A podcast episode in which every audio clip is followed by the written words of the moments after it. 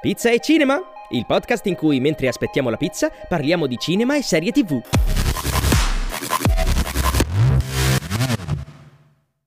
Benvenuti in questa nuova puntata di Pizza e Cinema, il podcast dove parliamo di, eh, di pizza, di cinema, mentre aspettiamo la pizza. Oggi neanche la ordiniamo la pizza perché Marco Cini ha deciso di fare questa cosa. Ha detto proviamo a fregare l'universo, proviamo a non ordinare la pizza, vediamo se qualcuno ce la porta lo stesso. Esatto. Chi, chi lo sa? Chi lo sa? Intanto, chi c'è con noi oggi? Oggi, eh, siccome la puntata è a tema il doppiaggio, abbiamo con noi Domitilla D'Amico. Quindi, ciao Domitilla.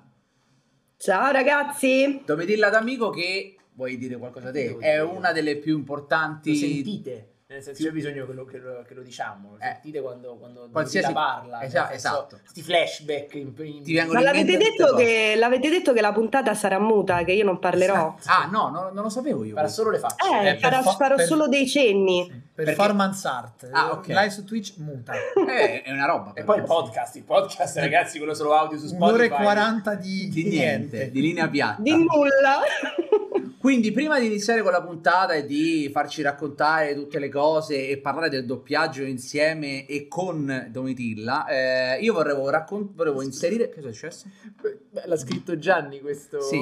Quindi Gianni ha sentito la necessità di specificare Cosa? Che Domitilla doppia non solo Harley Quinn, Eh. ma anche la dottoressa Arlene Quinzel, vabbè. ovvero la sua- il Magari- suo alter ego. magari- Magari tu che ne sai, Domitilla fa uno studio pazzesco per entrambe le sfaccettature del personaggio e siamo qui per parlare. Hai appena Certo. fatto una figura di merda No, no, Ma aspetta, adesso. È, non è così. Ecco, Eh, esatto, eh. è così. Grazie. Hai appena fatto la figura di merda colossale. No, a parte questo, eh, raccontiamo, dammi gli oggetti. Tieni, tieni. Questi sono gli oggetti che adesso inseriamo. Domitilla, giusto per farti capire il livello del podcast a cui tu stai prendendo parte. La puntata precedente si parlava di reboot e remake. Quindi Sì. l'oggetto che io ho ben pensato di portare, perché Mhm. insomma sono, ho, due, ho la laurea magistrale, non è solo quella triennale, Esatto. è il boot, vedi questo è un boot.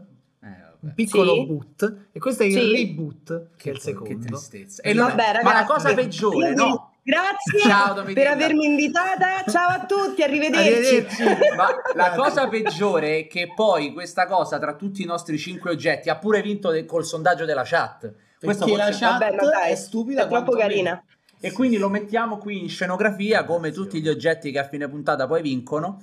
E qua ci abbiamo come al solito tutte le altre cose, la mappa di Tommaso Renzoni, piano piano mi sto scordando. Vabbè, mettili là. Meglio così, guarda. E quindi- avete delle cose molto fighe, devo dire. Ci sono tutte cose. lo specchietto per le allodole era quando parlavamo di. Che ti parlavamo? Di Ma parla delle Di stronzate. No, di trailer, di trailer. Eh, Di trailer, sì. La bacchetta che erano i La props. bacchetta di Sambuca erano i props, I poi props. abbiamo la copertina del primo Spider-Man che abbiamo avuto Sara Pichelli, la disegnatrice di Miles Morales Spider-Man. Quindi poi quello che vince Tutte resta cose. qua. Anche oggi, come Mhm. sempre, funzionerà così. E quindi iniziamo. E come sempre inizio io. Vai. Allora vi racconto qual è il mio oggetto di oggi eh, pensato quando, che ho pensato quando mi è stato detto parleremo di doppiaggio. In maniera molto romantica, eh, che è un po' un, caso per me, che non difficilmente, sei romantico. ma difficilmente mi sono, sono romantico. Eh, diciamo che il doppiaggio mi riporta un po' alla mia infanzia, perché quando io ero molto piccolo, eh, mio padre ha fatto del doppiaggio, io però ho pochissimi Mm. ricordi, però mi ricordo l'atmosfera, mio padre vabbè, è un attore, è un attore, e di teatro principalmente. Così l'hai Eh, un po' sminuito. Sì, No, esatto, no, ma- era per- eh, era un per grande dire- attore di teatro. Vabbè, era per dire, non è che passava lì e ha fatto Sì, il doppiaggio se n'è andato. eh, che ha fatto del doppiaggio, ma faceva anche quello. E, e quello che mi ricordo è l'atmosfera che c'era quelle, po- quel- quelle pochissime volte che sono capitato, che c'era nella sala, e in particolare questo, o comunque quello che questo, rappre- quello che questo rappresenta, cioè quella luce... sessuale. No, che Ah, vabbè, ok. questa è una luce da leggio, Funziona? diciamo. funziona anche funzionante, ma non questa in particolare, ma comunque quella luce, quel, quella, quell'alone che si crea eh, intorno al leggio. Mostro ai nostri utenti come si usa. vedi? Eh, meno male che se no non tu capivo. l'attacchi agli Eh. oggetti e poi fai... No. Eh? capito, eh? Ah, questi so- sono tutti Gen Z, non usano più le luci. Ah, La Gen Z. che usa? Eh, niente, le buio. Ma Jay-Z è parente di Jay-Z. Sì. Ammazza, voi siete una coppia Siamo- di comici. Siamo- Ale Franz. Madonna. Vabbè, e quindi no, è perché è per, che mi riporta molto a questo, questa roba qua. Quindi mi fa venire in mente questa una cosa bella, un po' di mistero, perché capito, tutto buio, con la persona lì, questo schermo grande, poca luce. Quindi ecco, il mio oggetto di oggi è questa lampada da leggio. Mauro, tu invece? Allora, io sono stato. Ho portato una cosa che apparentemente non c'entra niente con quello di cui Eh, parleremo. ma come tu sempre, semplicemente volevi semplicemente sfruttare questo momento per comprarti questa No, cosa e no, fartela in regalare realtà da no. noi. Sì, però sì. No, in realtà no. Ho portato un numero di Trigun, eh, che per chi non lo conoscesse è un manga e un anime molto, molto bello. E nello specifico, ehm, per me conta molto l'anime perché è una di quelle cose. Io sono un grandissimo fan della lingua originale, nel senso, fin da ragazzino, anche tutti gli anime li guardavo quasi sempre in giapponese, tutte queste cose così.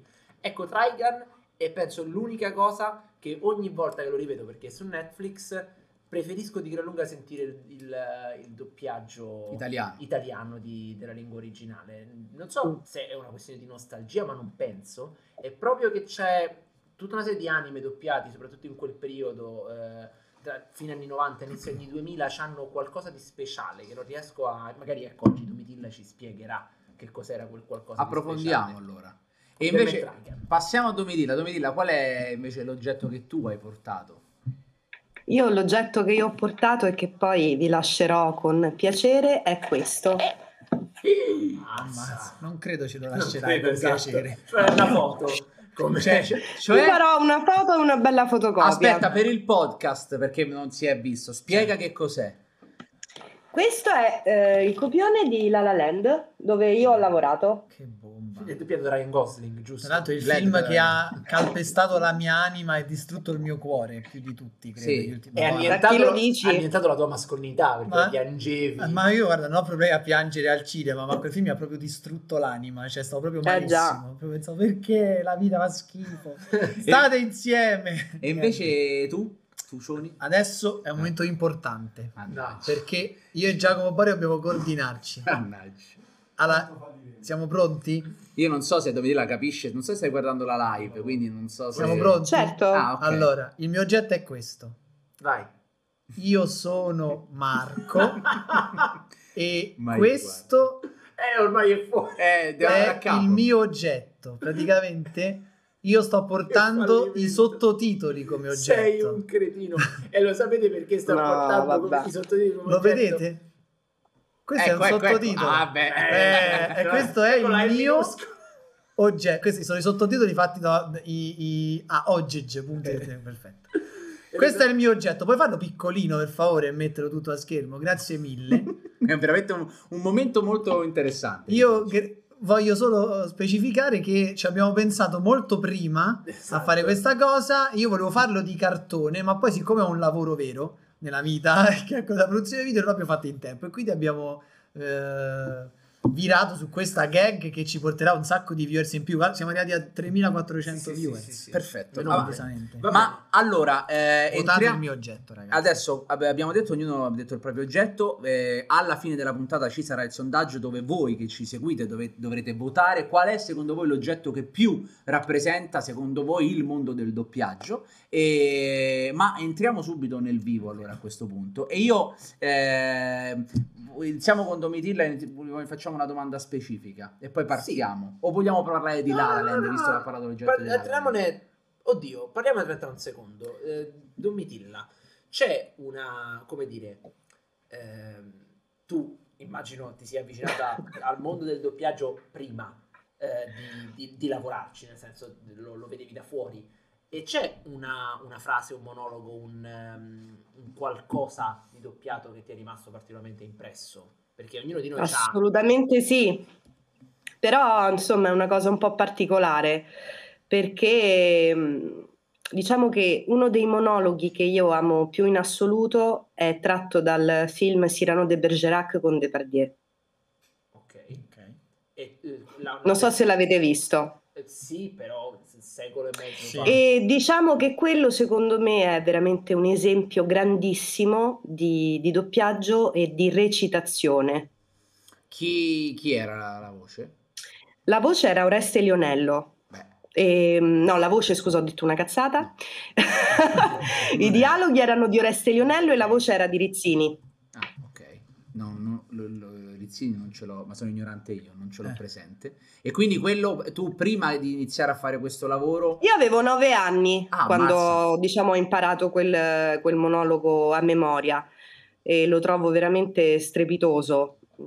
Tra l'altro è un monologo maschile, quindi però adoro proprio il personaggio di, di Cirano proprio nella sua interezza. Cirano, Da piccolina, da piccolina, ragazzi, io ho iniziato che ero veramente piccola, avevo 4-5 anni, quindi diciamo che di, di monologhi, eh, insomma, non è che all'epoca me ne intendevo tantissimo. Crescendo, diciamo che uno che mi è rimasto impresso tantissimo è stato quello. Poi sicuramente tanti anche di quelli che ho fatto io.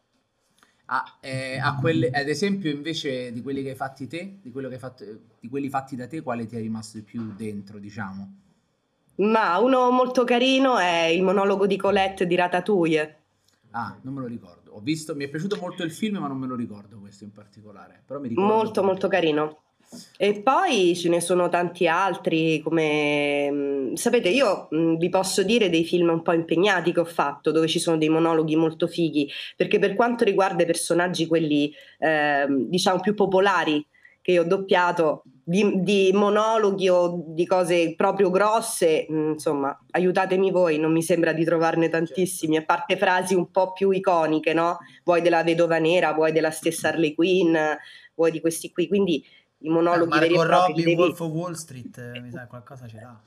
Sì, Sì, però mi ha sa che effettivamente monologhi. non ha proprio No, dei monologhi monologhi, no, no. frasi Non troviamo dei monologhi, i monologhi li aveva di più Leonardo DiCaprio, Eh beh, non sì, Margot. Sì, sì.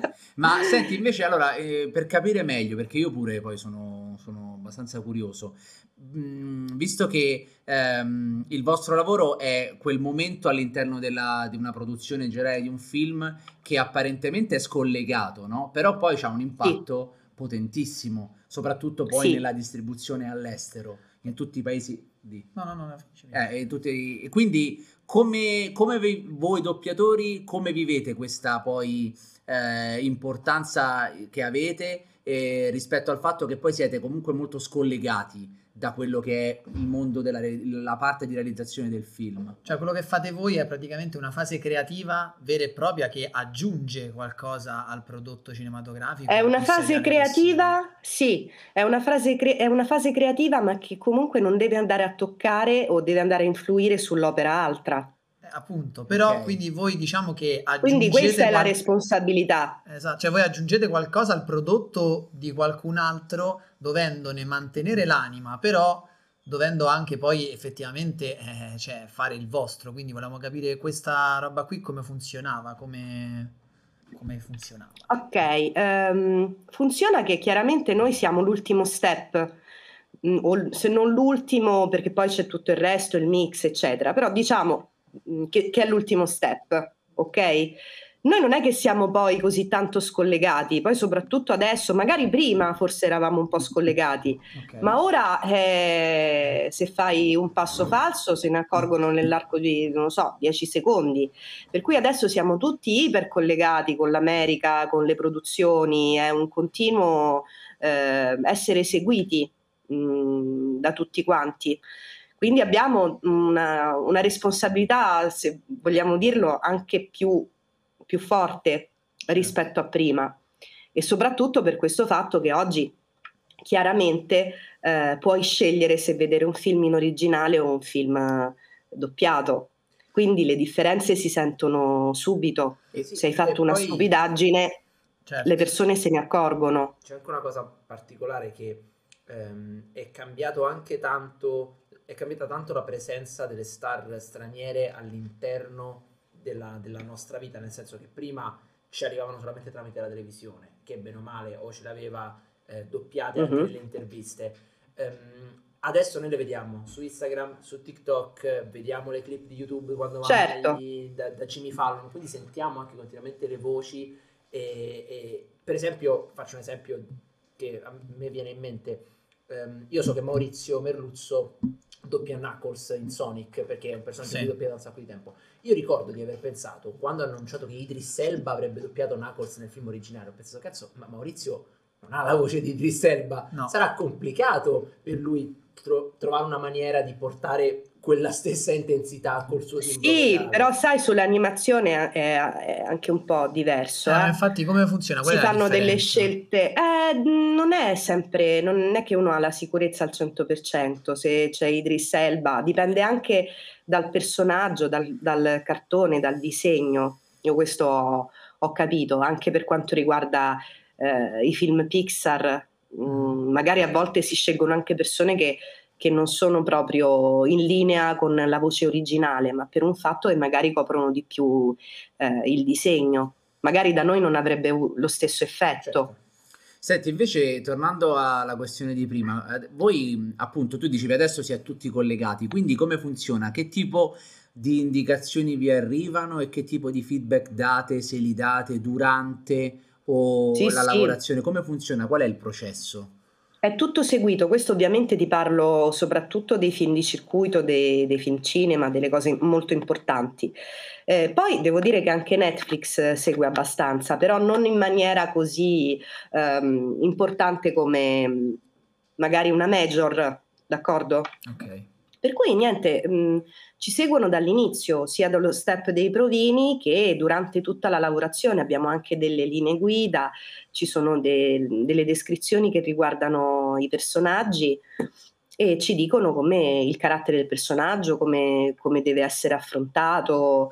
ehm, questo. Quindi se tu, E se tu dovessi Dimmi, dimmi. dire quanto ti senti libera poi quando sei in sala di incisione, cioè ti senti comunque libera o hai tante informazioni e cose da dover seguire che il lavoro del doppiatore è molto molto poi direzionato. direzionato? ti sì. ringrazio per questa domanda, la reputo Prego. molto intelligente.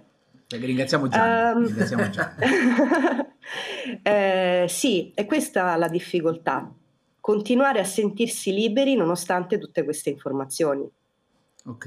E, eh, Perché la difficoltà è che se tu hai tutti questi, questi input, ehm, a quale dai retta? Perché sono talmente tanti, devi avere un- il sangue freddo di incamerarle, ma a un certo punto dimenticarle esatto. perché altrimenti il lato artistico va via.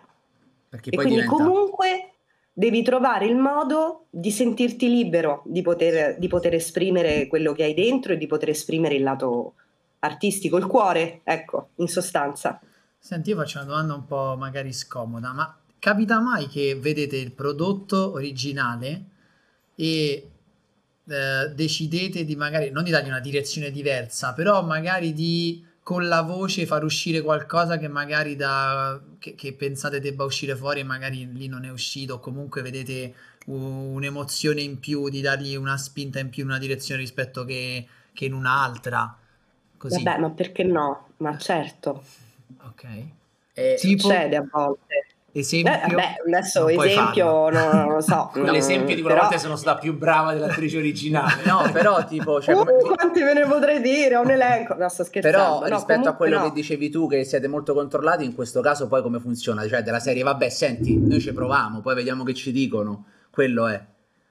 Ok. E, e poi, e poi a volte va bene, a volte va male. No, ma Vedi, è brava, resta muta così allora, nel podcast non è querelabile. Esatto, Vedi, esatto. Allora, nei film, nei, nei film mh, ipercontrollati come Marvel, eh, Warner e quant'altro, non lo puoi fare. Mm. Certo. Non lo puoi fare.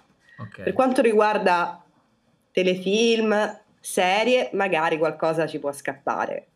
Però, Ok. insomma, Ok, volevo te tornare ne un attimo. accorgi solo tu, me ne posso accorgere solo io. Ah, e magari se se ne ne accorge? accorge anche chi guarda il prodotto in lingua originale e poi quello italiano, che come dice Mauro... Magari dice, però, vedi che figo, Eh, vedi sì. che in italiano Vabbè. c'è questa cosa in più. Ce l'hai te un esempio allora? No, no, io No, pensavo a. Scrubs, nel senso Ah. che Scrubs è una di quelle poche cose che io ci sono, affe- ci sono affezionato tanto in inglese quanto in italiano. È ovvio che in inglese è un lavoro di adattamento molto difficile da riportare in italiano perché gioca tanto spesso su giochi di parole che con l'inglese funzionano e con l'italiano è complesso. Però poi tipo le voci di Scrubs eh, mi danno qualcosa, italiane, che quelle inglesi non mi danno. Cioè per me JD in inglese vale la metà di quello in italiano. O Maggi con Voglio dire Cox. a coso, a- come si chiama? A A Zach Zach Braff Braff. l'incontri, Esatto. per. Peraltro di recente ho letto che forse fanno un film. No, hanno fatto Mm. un film Su che Scrubs? lui... Eh. no, ragazzi, Sì. stare calmi. No, una scatenata Hanno fatto- dozzina hanno fatto, una monnezza atroce, l'ho visto.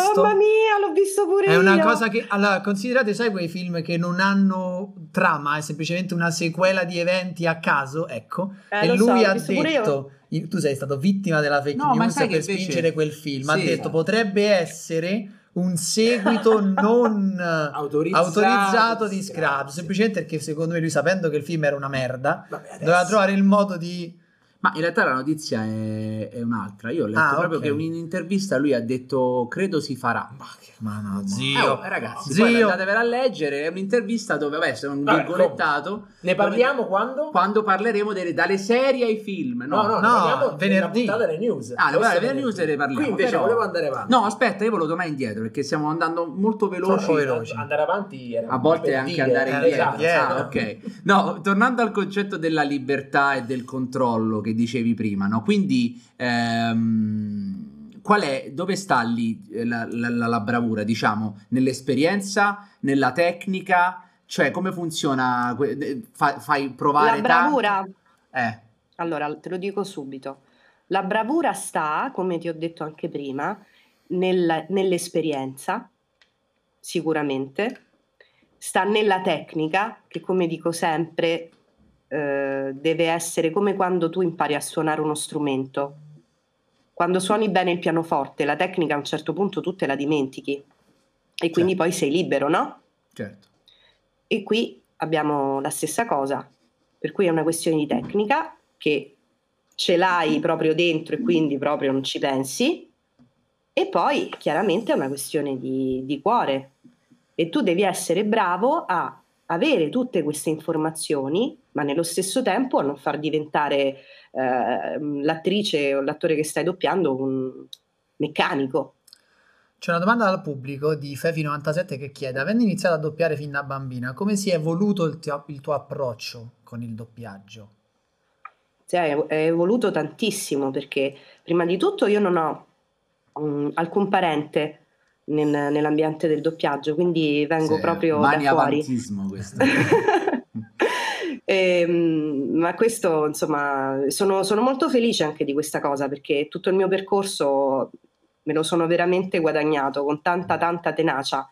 Quindi da piccolina, proprio per questo motivo, dato che non avevo nessuno che mi potesse spingere in qualche modo, ho, ho sempre voluto dimostrare che io ero in grado di, di farlo e di, di farlo molto bene, perché mi piaceva, avevo proprio la passione.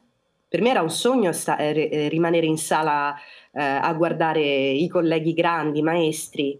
Eh, e come, come hai detto tu, la, la magia, quella lampadina che tu hai portato, eh, è proprio così. Il buio, l'atmosfera, eh, queste, queste voci magiche, questi timbri pazzeschi che purtroppo oggi faccio un po' anche fa- fatica a ritrovare perché con le nuove generazioni io non so voi, ma trovo che si somiglino un po' tutti. Non riesco a trovare un un timbro particolare come po- magari poteva avere all'epoca, che ne so, un eh, Riccardo Rossi, un, que- questi timbri, un Fabio Boccanera, eh, un- insomma questi, questi ragazzi che conoscete, questi colleghi che conoscete Esatto. anche voi. Quindi diciamo che mh, è cambiato notevolmente il mio percorso, perché da piccolina quindi ero molto timida e volevo cercavo di dimostrare, eh, però avevo anche tutto il tempo per imparare, perché i tempi erano molto più dilatati e avevi il modo, avevano il, mo- il modo anche i maestri di poterti insegnare il mestiere. E, e poi, insomma, crescendo con, con i ruoli che ho avuto la fortuna di, di poter interpretare, chiaramente ognuno di loro mi ha, mi ha insegnato qualcosa ognuno di loro mi ha eh, portato quell'esperienza che, che ad oggi mi, mi sento di avere, ma che sicuramente non finisce perché non smetto mai di, di studiare, ecco.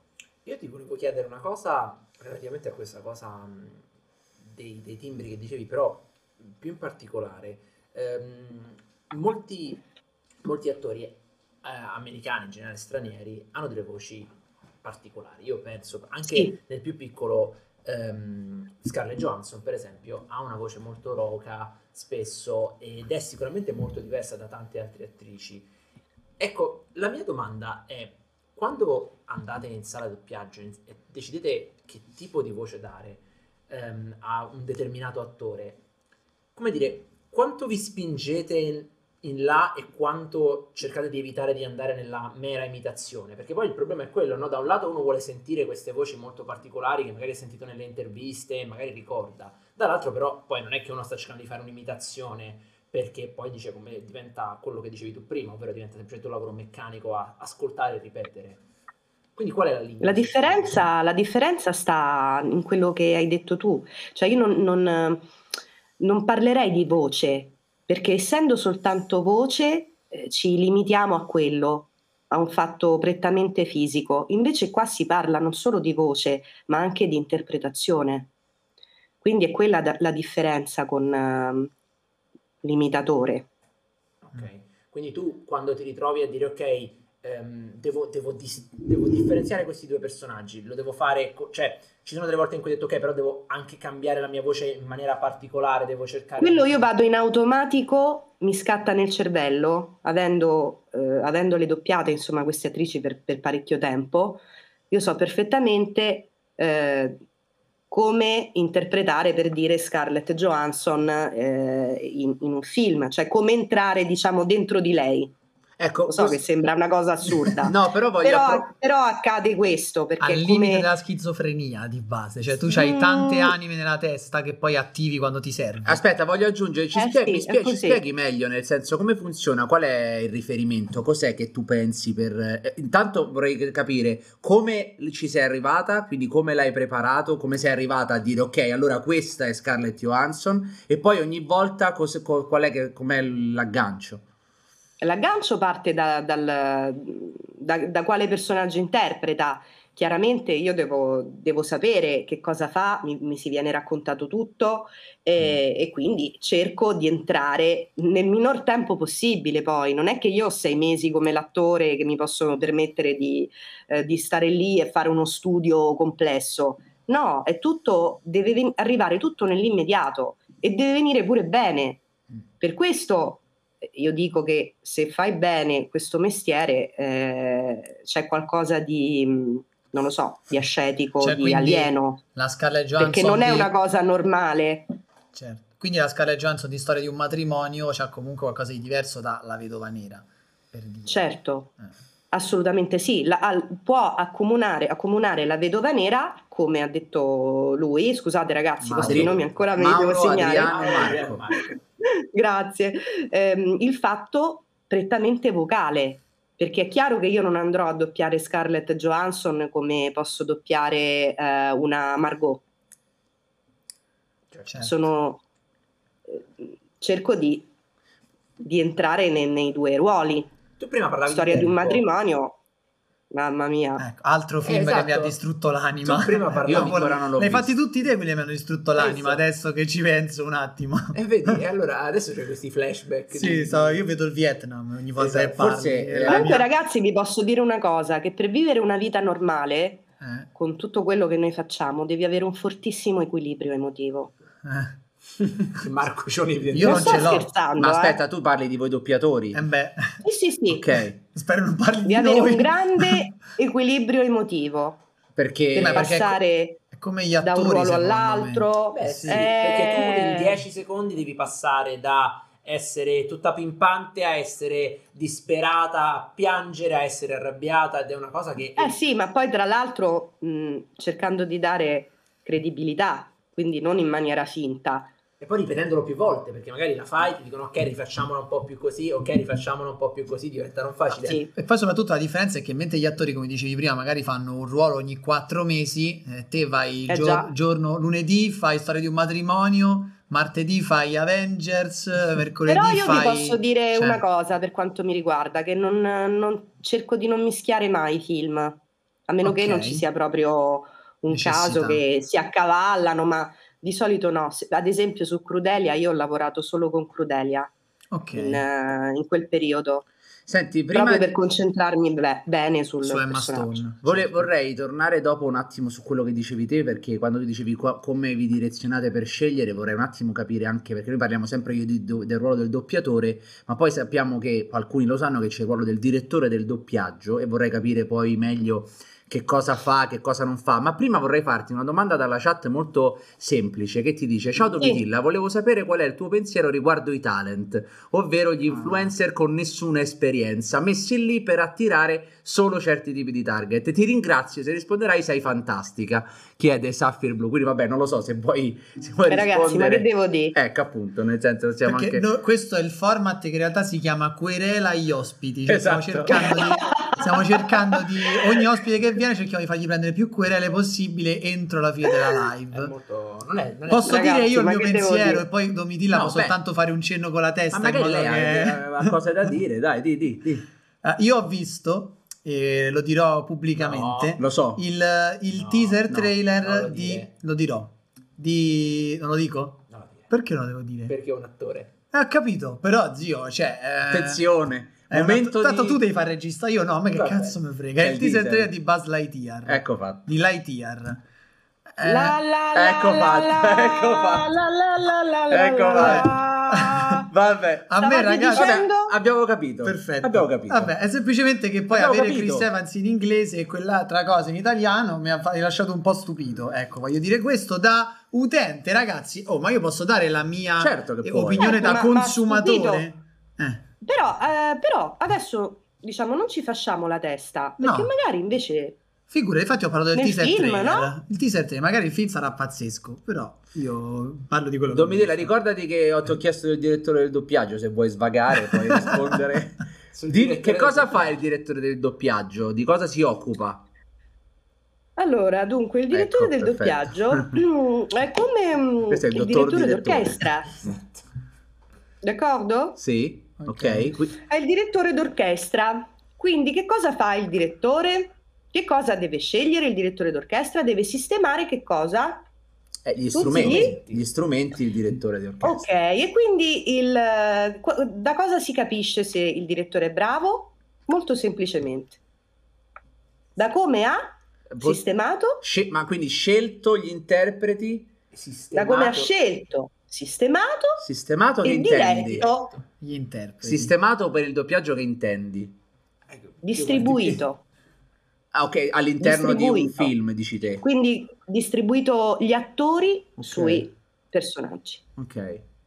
E poi Se, se il direttore di doppiaggio fa una- un'ottima distribuzione, a posto. Ma di solito il direttore del doppiaggio è anche uno dei doppiatori o no?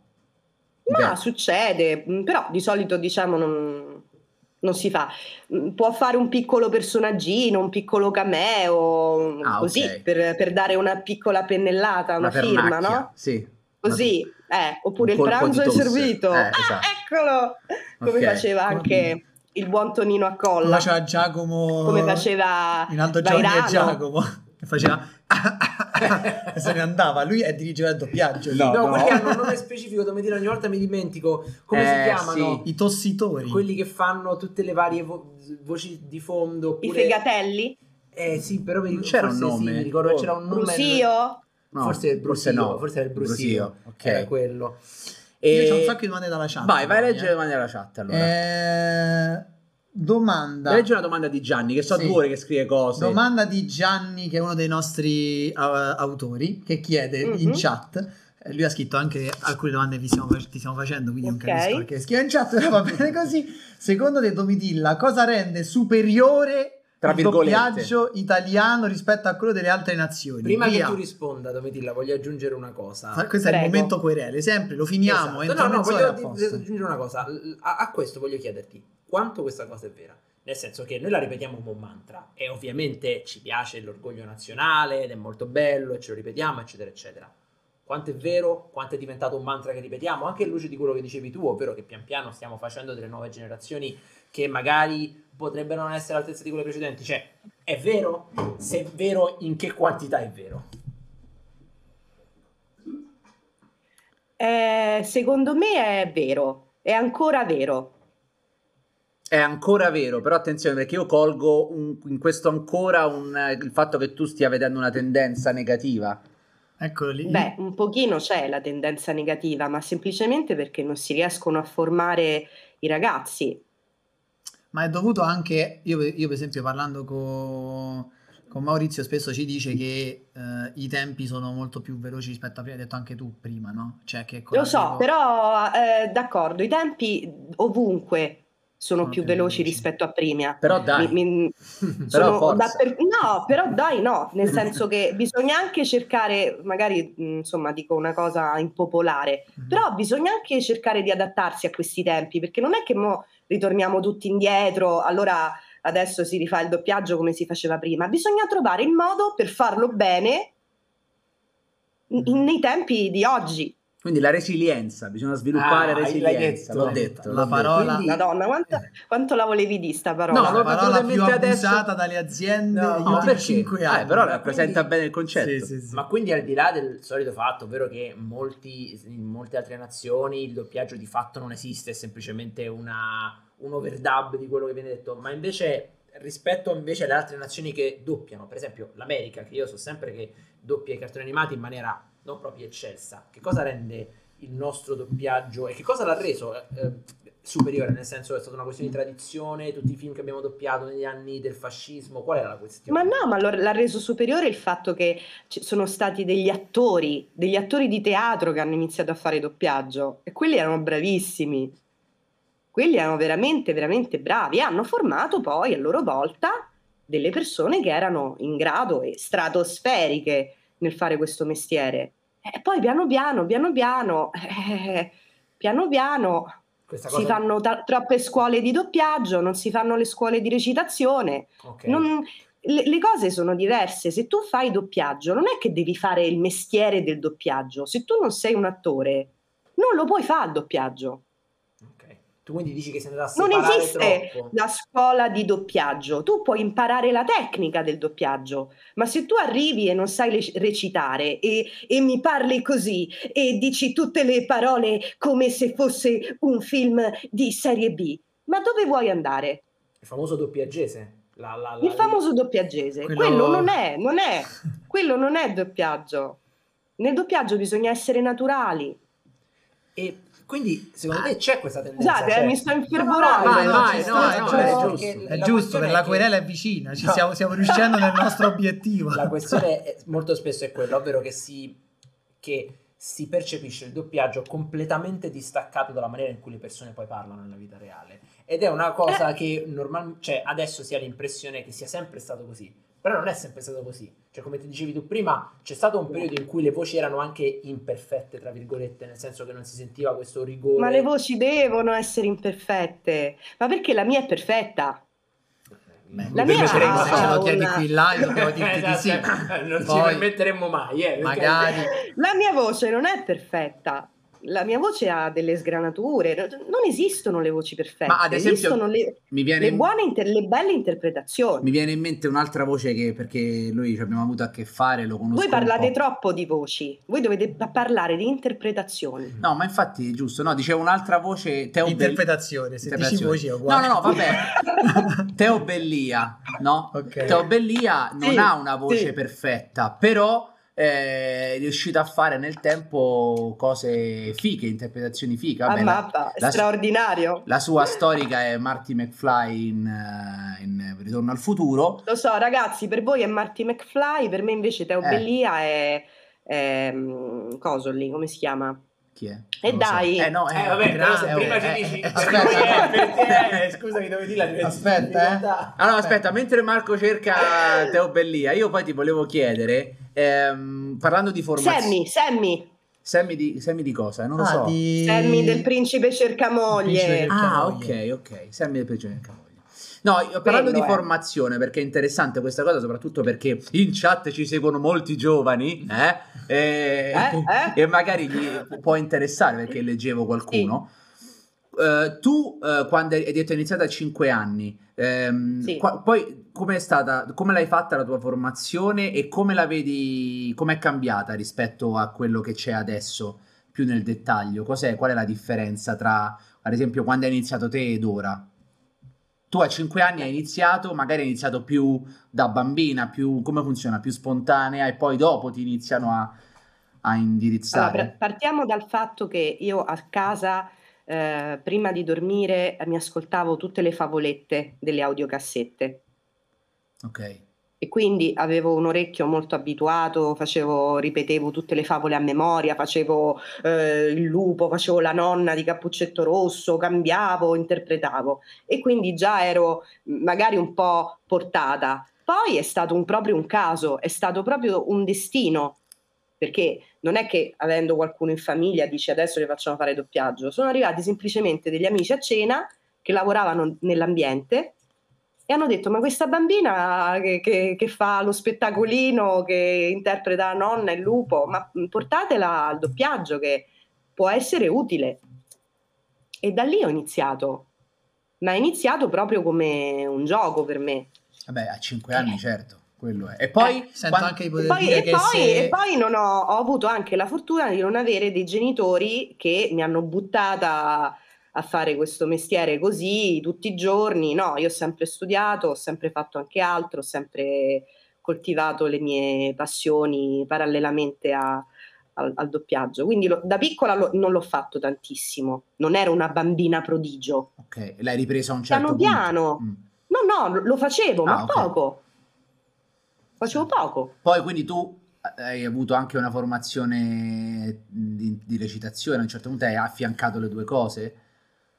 Ma io ho sempre, ho sempre, studiato, quello l'ho fatto che ero un po' più grande, okay. verso i 17, verso i 18 anni, ho fatto seminari, ho fatto corsi, poi ho, mh, mi sono, vabbè, eh, avendo studiato pianoforte praticamente da sempre, eh, mi sono iscritta al conservatorio, ho fatto gli esami, ho fatto un po', un po di cose che comunque ti, ti aiutano a, ad avere una mentalità più libera, più aperta, per capire, no? Ok, e poi come a un certo punto hai deciso di proprio, cioè come funzionava? A un certo punto facendolo ti sei resa conto, ok, lo posso, eh, questa può essere la mia professione oppure piano piano è successo e è basta. successo e basta insieme a facevi altro e poi hai scelto, ok, levo quello, faccio solo questo, come... Come no, no, no, l'ho sempre saputo che sarebbe stata la mia professione perché io volevo, volevo dimostrare chi fossi, capito? Ah, ok. Quindi proprio una cosa L'ho personale. saputo. Sì, sì, perché io volevo, volevo far vedere che lo, lo, potevo fare proprio bene, era un, uno studio continuo. Poi vedendo film dalla mattina alla sera, eh, io conosco proprio film a memoria, eh, le interpretazioni a memoria, anche questo vi dovrebbe far riflettere sul perché noi siamo, eh, siamo anche i, i, numeri uno del mondo, no? Mm. Perché comunque noi, cioè, ma i film, le frasi iconiche, cioè, perché le sappiamo? Beh, certo. certo. Il cammino sì. dell'uomo timorato, eccetera, eccetera, eccetera. Eh. Che, senza che adesso sì, sento anche di poter dire che, meridio, che poi è sempre lui Award. È sempre sì, sì, è solo lui Award, sappiamo. Sento anche poter dire che il tuo monologo preferito a nove anni era il Cyrano del Signore eh. Bergerac, mentre il mio era di Dodò, eh. tipo, quindi di base dipende anche dalla persona, credo. E poi il monologo di Dodò qual è? Ciao ragazzi! Sì, non lo so, era di una stronzata, però nel senso in generale secondo me poi c'è anche un insomma, una propensione, come dicevi tu, personale di un certo tipo. Eh, Posso chiederti, certo. eh, eh, quanto secondo te, cioè, la, è una domanda un po' retorica, um, quanto secondo te l'adattamento dei dialoghi incide poi sull'interpretazione? E, Tantissimo. E questa cosa è cambiata nel corso degli anni, cioè l'attenzione che si mette nel, negli adattamenti, perché io so che, come dicevi tu, adesso si è molto più controllati e mi rendo conto, vedendo alcuni film di prima, che magari gli adattamenti non erano precisi, ma si adattavano meglio. Ma arrivavano, arrivavano subito, poi erano, come ti posso dire, li recitavi meglio. Il, il, l'adattamento fatto bene lo riconosci subito perché riesci a recitarlo benissimo. Ok. Non ci sono... Perché è naturale. Inglesismi, non ci sono queste... Sì, è una, deve essere una recitazione eh, italiana, deve essere adattato nella nostra lingua. E quindi tu hai una facilità maggiore nel, nel dire tutte le battute. Anche perché quindi... immagino un conto è se ti arriva da fare il doppiaggio del Macbeth che adesso ha fatto Denzel Washington, che c'ha un certo tipo di scrittura, anzi questo in Certo. particolare hanno anche ripreso proprio Sì, in maniera molto, citando. eh, citando quasi Shakespeare, un conto è se poi tu invece devi eh, doppiare un personaggio che ha una sua vita normale, quindi è proprio un altro tipo... Tipo la vedova di- nera. Assolutamente sì. No, quello è un altro ancora, che Certo. c'hai un, un linguaggio da, di un altro tipo di realtà ancora. E questo come è cambiato nel tempo? Cioè, mh, cosa È hai visto cambiato te? perché, beh, eh, certo, ci sono sicuramente dei bravissimi dialoghisti anche oggi. Eh, Francesco Vairano, per esempio, è un bravissimo dialoghista. Eh, Carlo Cosolo. Ho fatto un film, non so se l'avete visto, è uno dei miei dei film un po', un po' demenziali, un po' trash, che si chiama in, in originale Knocked Up e in italiano si chiama Molto incinta. Quello Con Seth Rogen. Sì, E, sì, sì, sì, l'ho ehm, visto. Quella di Grey's Anatomy, non ricordo come si chiama. Eh sì, sì, e dove l'ho do- ho doppiato io, ho dato la voce a lei. Ehm, quel, quel film aveva un adattamento perfetto, aveva dei dialoghi perfetti, era, lo ricordo ancora, era un, un copione alto così. Per quanto era parlato. Adesso non è che ho fatto l'esempio, diciamo, d'elite, perché chiaramente il film, voglio dire, fa ridere, è quello che è, non è, uno di, non è un filmone, però vi posso assicurare che quello è, è un doppiaggio straordinario, proprio perché parte da una base di dialoghi italiani che sono straordinari, Anche sia di, di inter- come interpretarli, e che cioè, un italiano perfetto e anche a livello tecnico.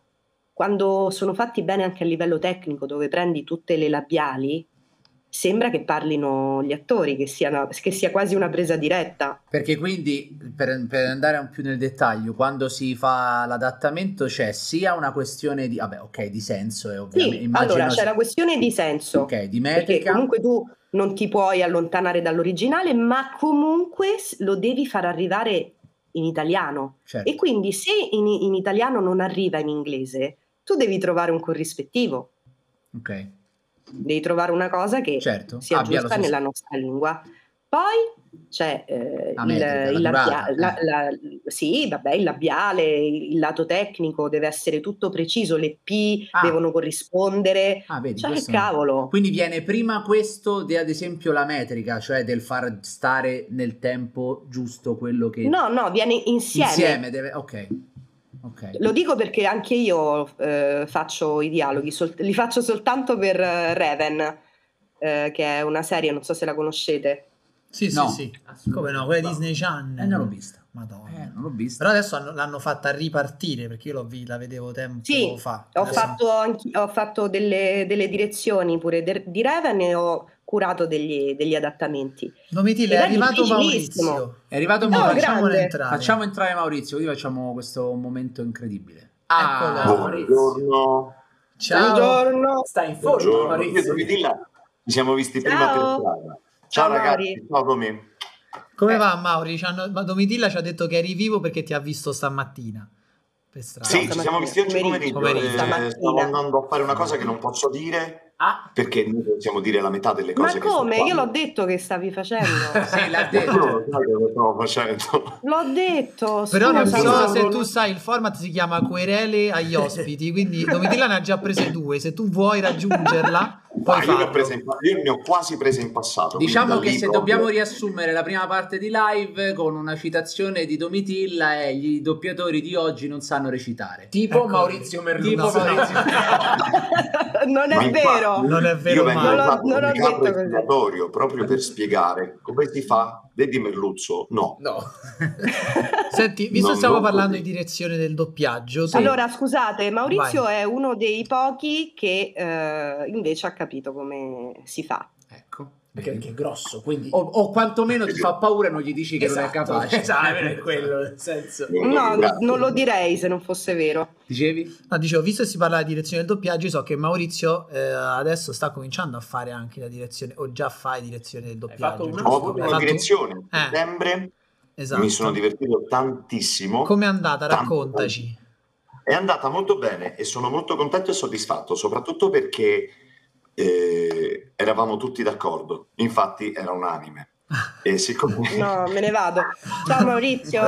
Mauri, io devo dire che in tuo onore ho iniziato la, la puntata facendo una roba su boot e reboot che era proprio pensata per te, poi te la racconto meglio. Sì, una, una No, è un anime che si trova su Amazon Prime, si chiama Cutie Honey Universe e la cosa molto bella appunto è che io sono un grande appassionato di anime, studio giapponese ormai da un anno e mezzo e diciamo che la cosa che mi ha che mi è piaciuta di più nella direzione, secondo me, è, una- è quello che è molto importante. Nel nostro ambiente si dice se fai bene la distribuzione hai fatto bene metà del lavoro. E io mi ci sono messo molto d'impegno nel fare la distribuzione delle voci, nel senso che ero sicurissimo su protagonista e antagonista.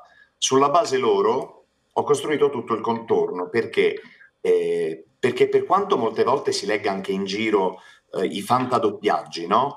Tu dici, ah, eh, su questo personaggio metterei questo doppiatore, su questo questo doppiatore, su questo personaggio metterei questo doppiatore. Magari sono giusti tutti e tre, ma la domanda vera è, e quando poi loro tre parlano? Perché ci deve essere un'armonia anche nei suoni. Quindi Non, so- non Maurizio, deve essere giusta la voce sul personaggio, ma quando i personaggi si parlano, devono essere ben amalgamati.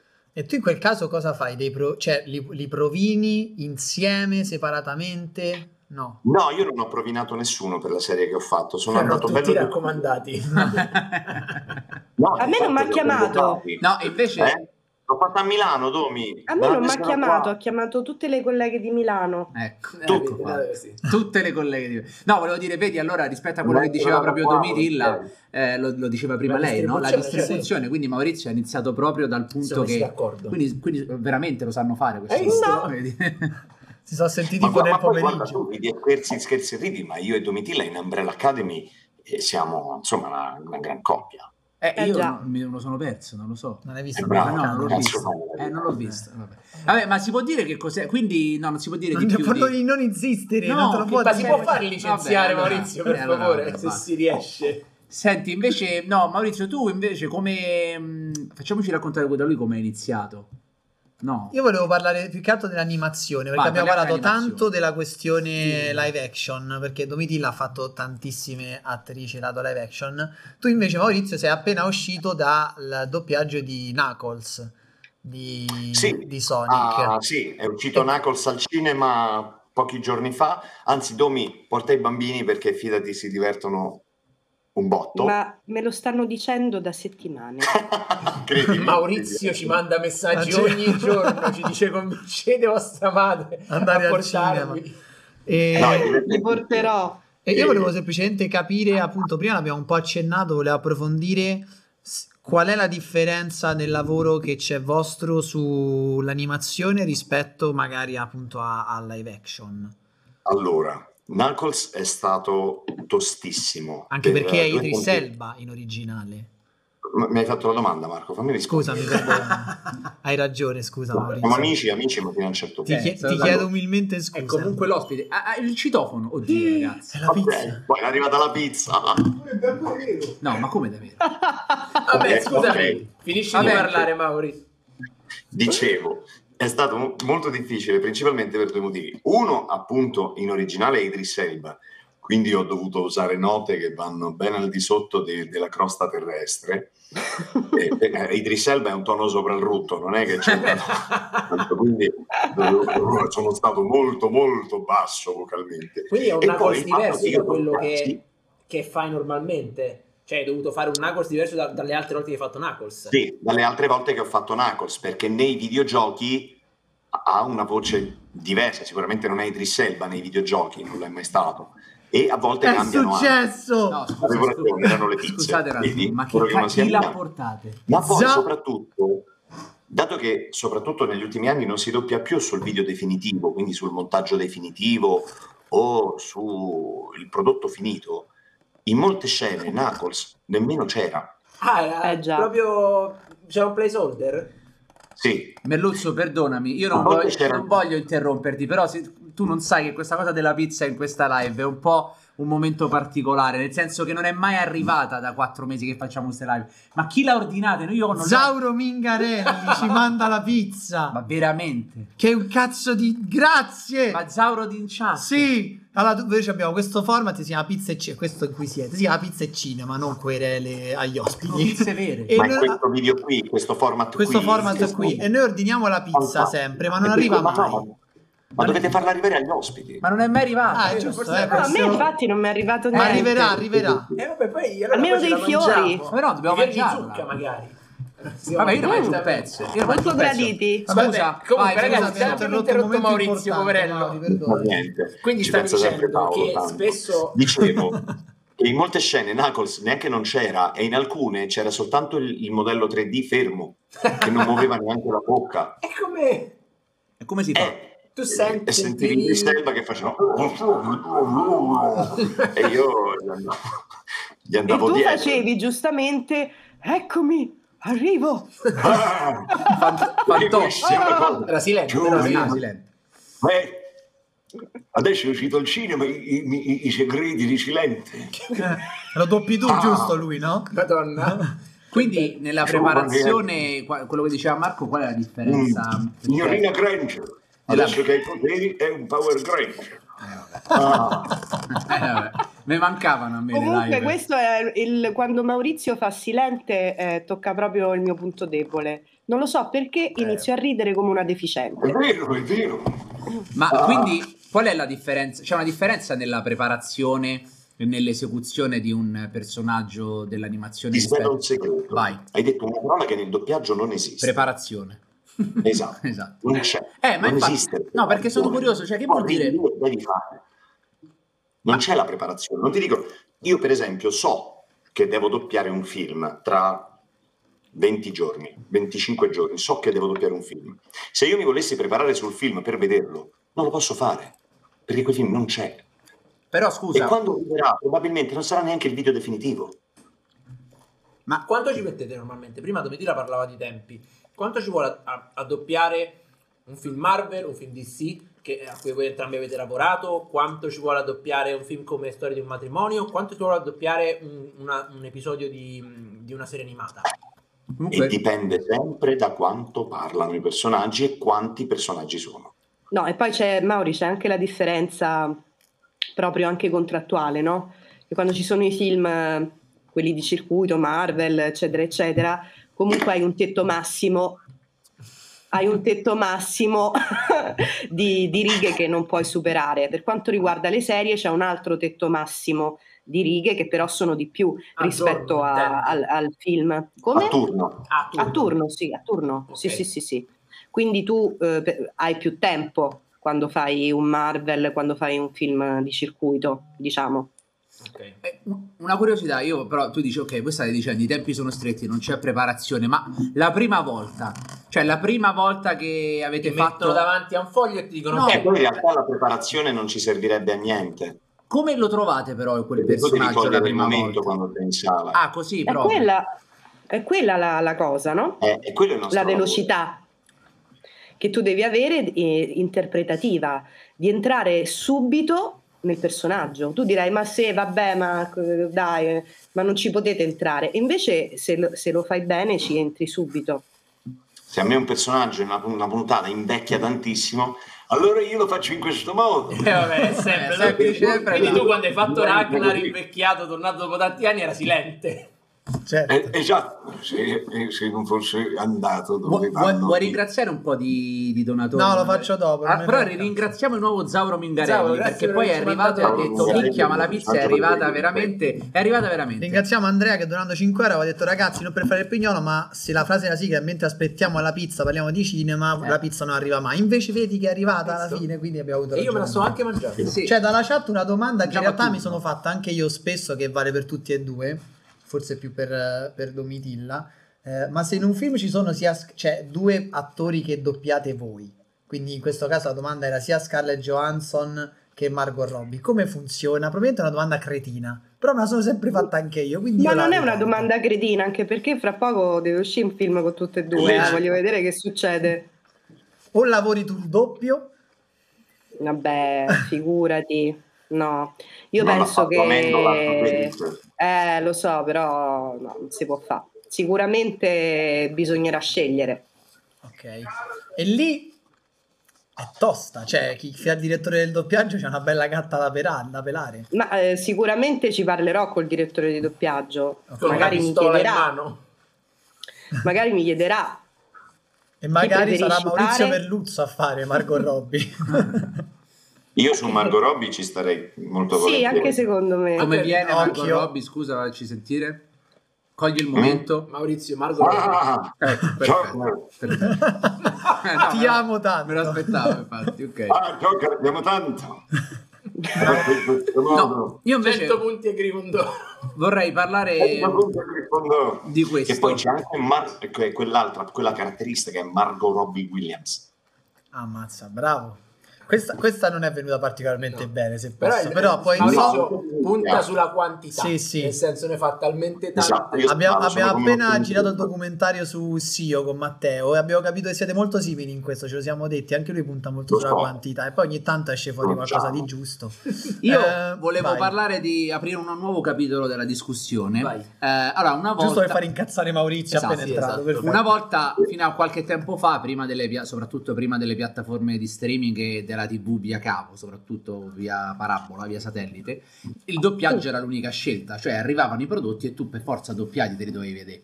Adesso invece si può scegliere e, e da quando si può scegliere sembra, e ditemi voi se poi è vero, che sia partito tutto un filone del eh ma in lingua originale è meglio. Maurizio adesso se tira fuori Siccome so, ecco, ecco, siccome so che tutte e due avete da dire, quindi volevo chiedervi intanto se è vero che a c'è turni che- senza violenza. a turni, sì, se questa tendenza che è nata è vera e, se- e da dove è partita secondo voi? Più dal pubblico o dalle produzioni?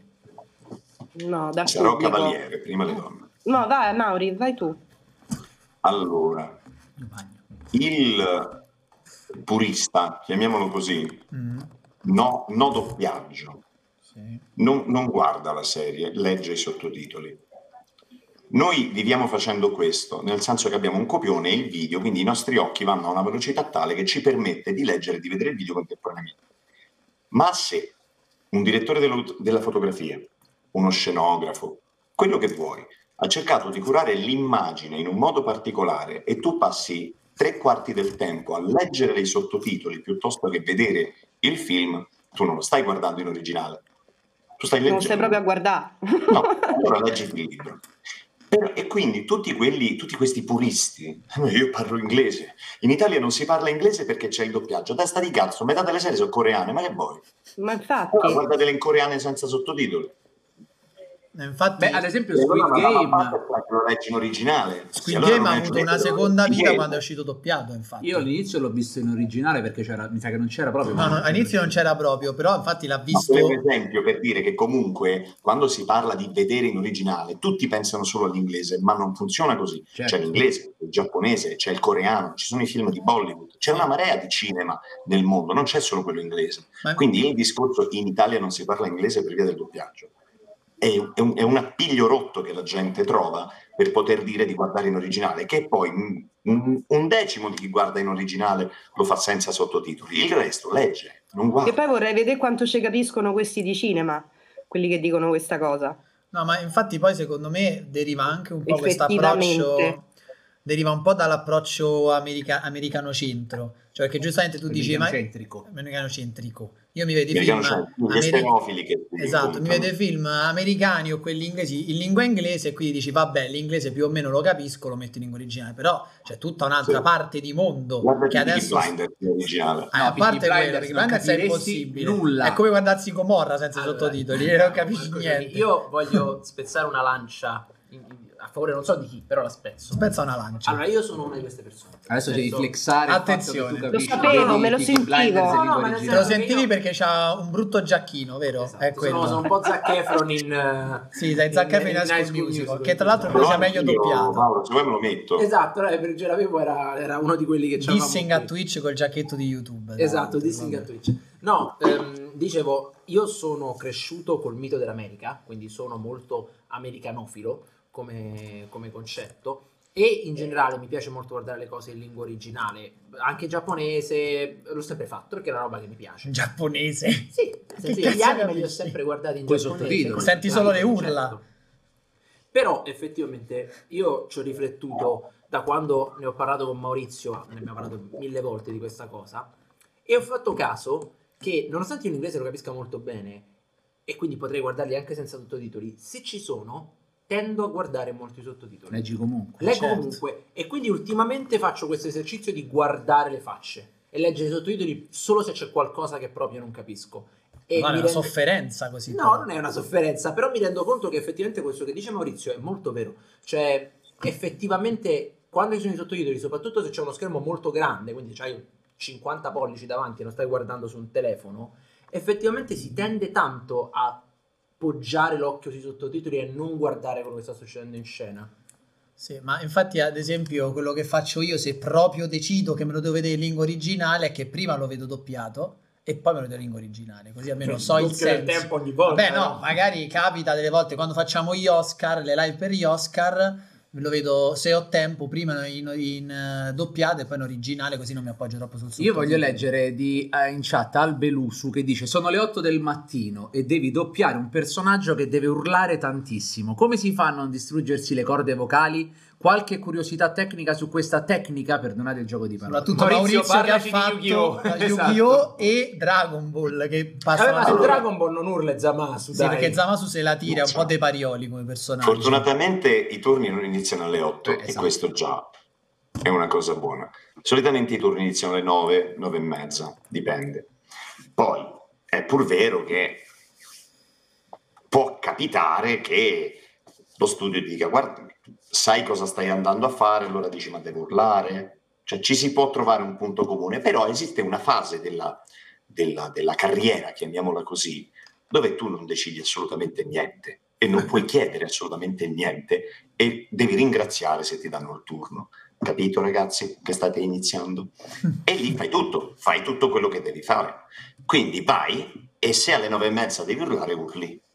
E lì? Come si fa a non distruggerti le corde vocali? Eh. Allora, innanzitutto, se, fai se sei arrivato a fare il doppiatore, se sei arrivato a quel livello, vuol dire che hai studiato, hai una preparazione anche di fonetica, non solo di dizione e di recitazione.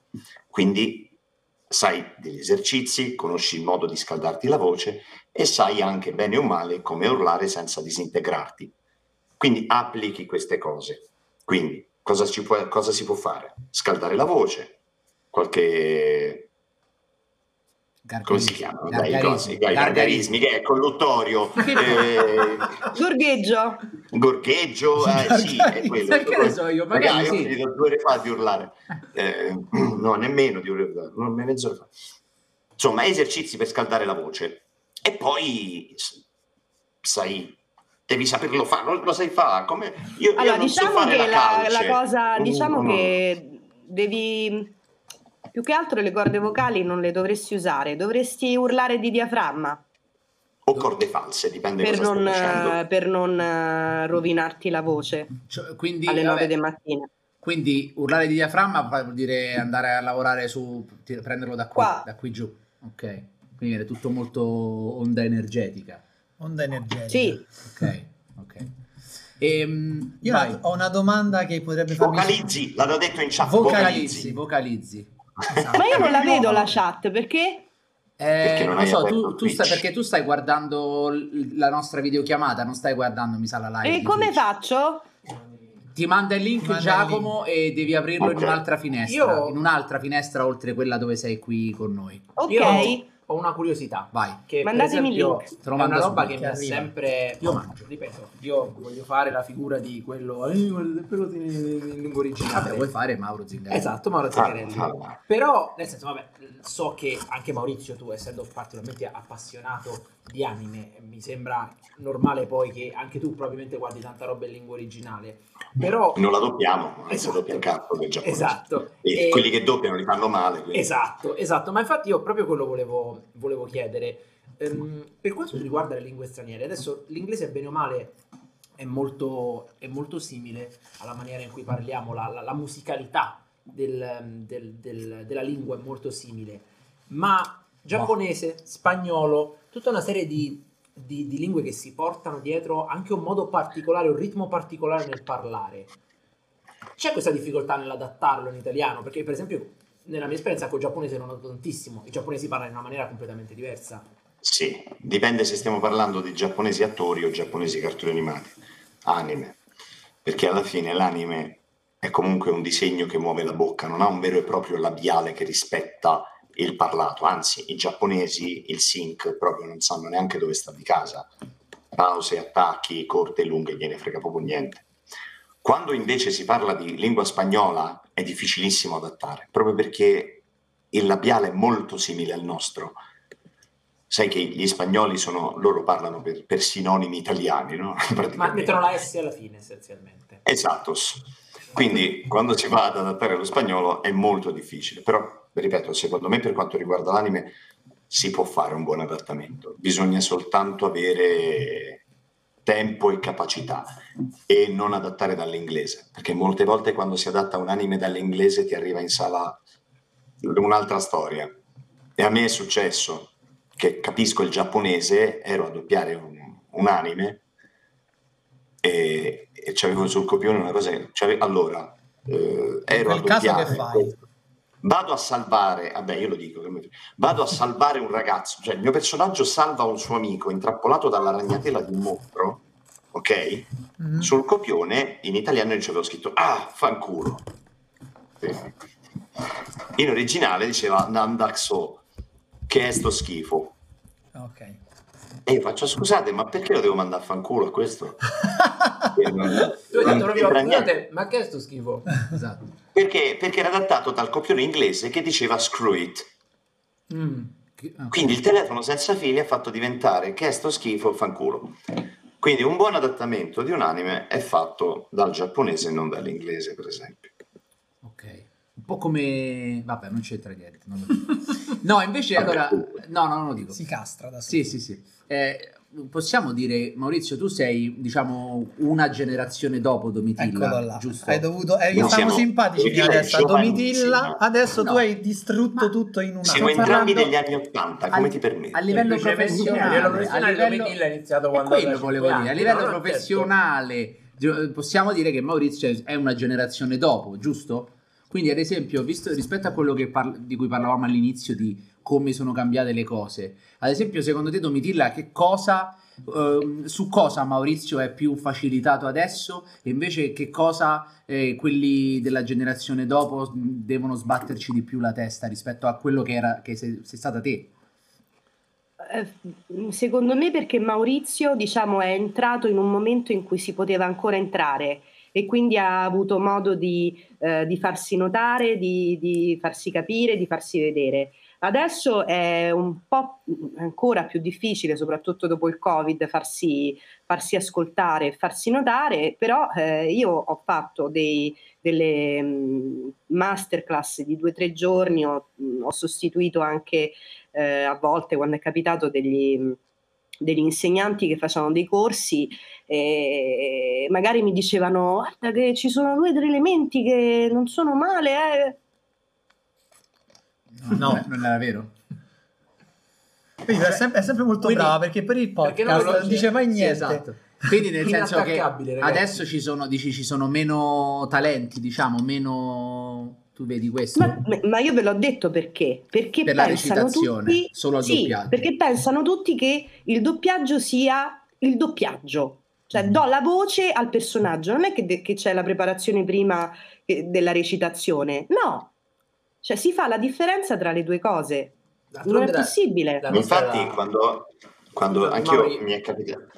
D'altronde la nostra è la generazione quella della nostalgia degli anime degli anni 90, delle voci degli anni 90, nel senso eh, Cristina D'Avena... Beh, ma è anche la mia quella. Eh sì, sì, nel senso questa generazione, quella che adesso sì, sta entrando... il discorso è diverso. Anch'io ho fatto delle masterclass ultimamente negli ultimi mesi e quando prima dicevo se arrivi al doppiaggio è perché hai studiato fonetica, dizione, diaframma, sai usare il diaframma, santo cielo, cioè la respirazione se sei a un corso avanzato di doppiaggio e non sai articolare, non sai usare il diaframma e non sai portare la voce, la differenza tra urlare e portare, per esempio, e calibrare l'emissione, tu devi ricominciare da capo, perché veramente ti mancano le basi.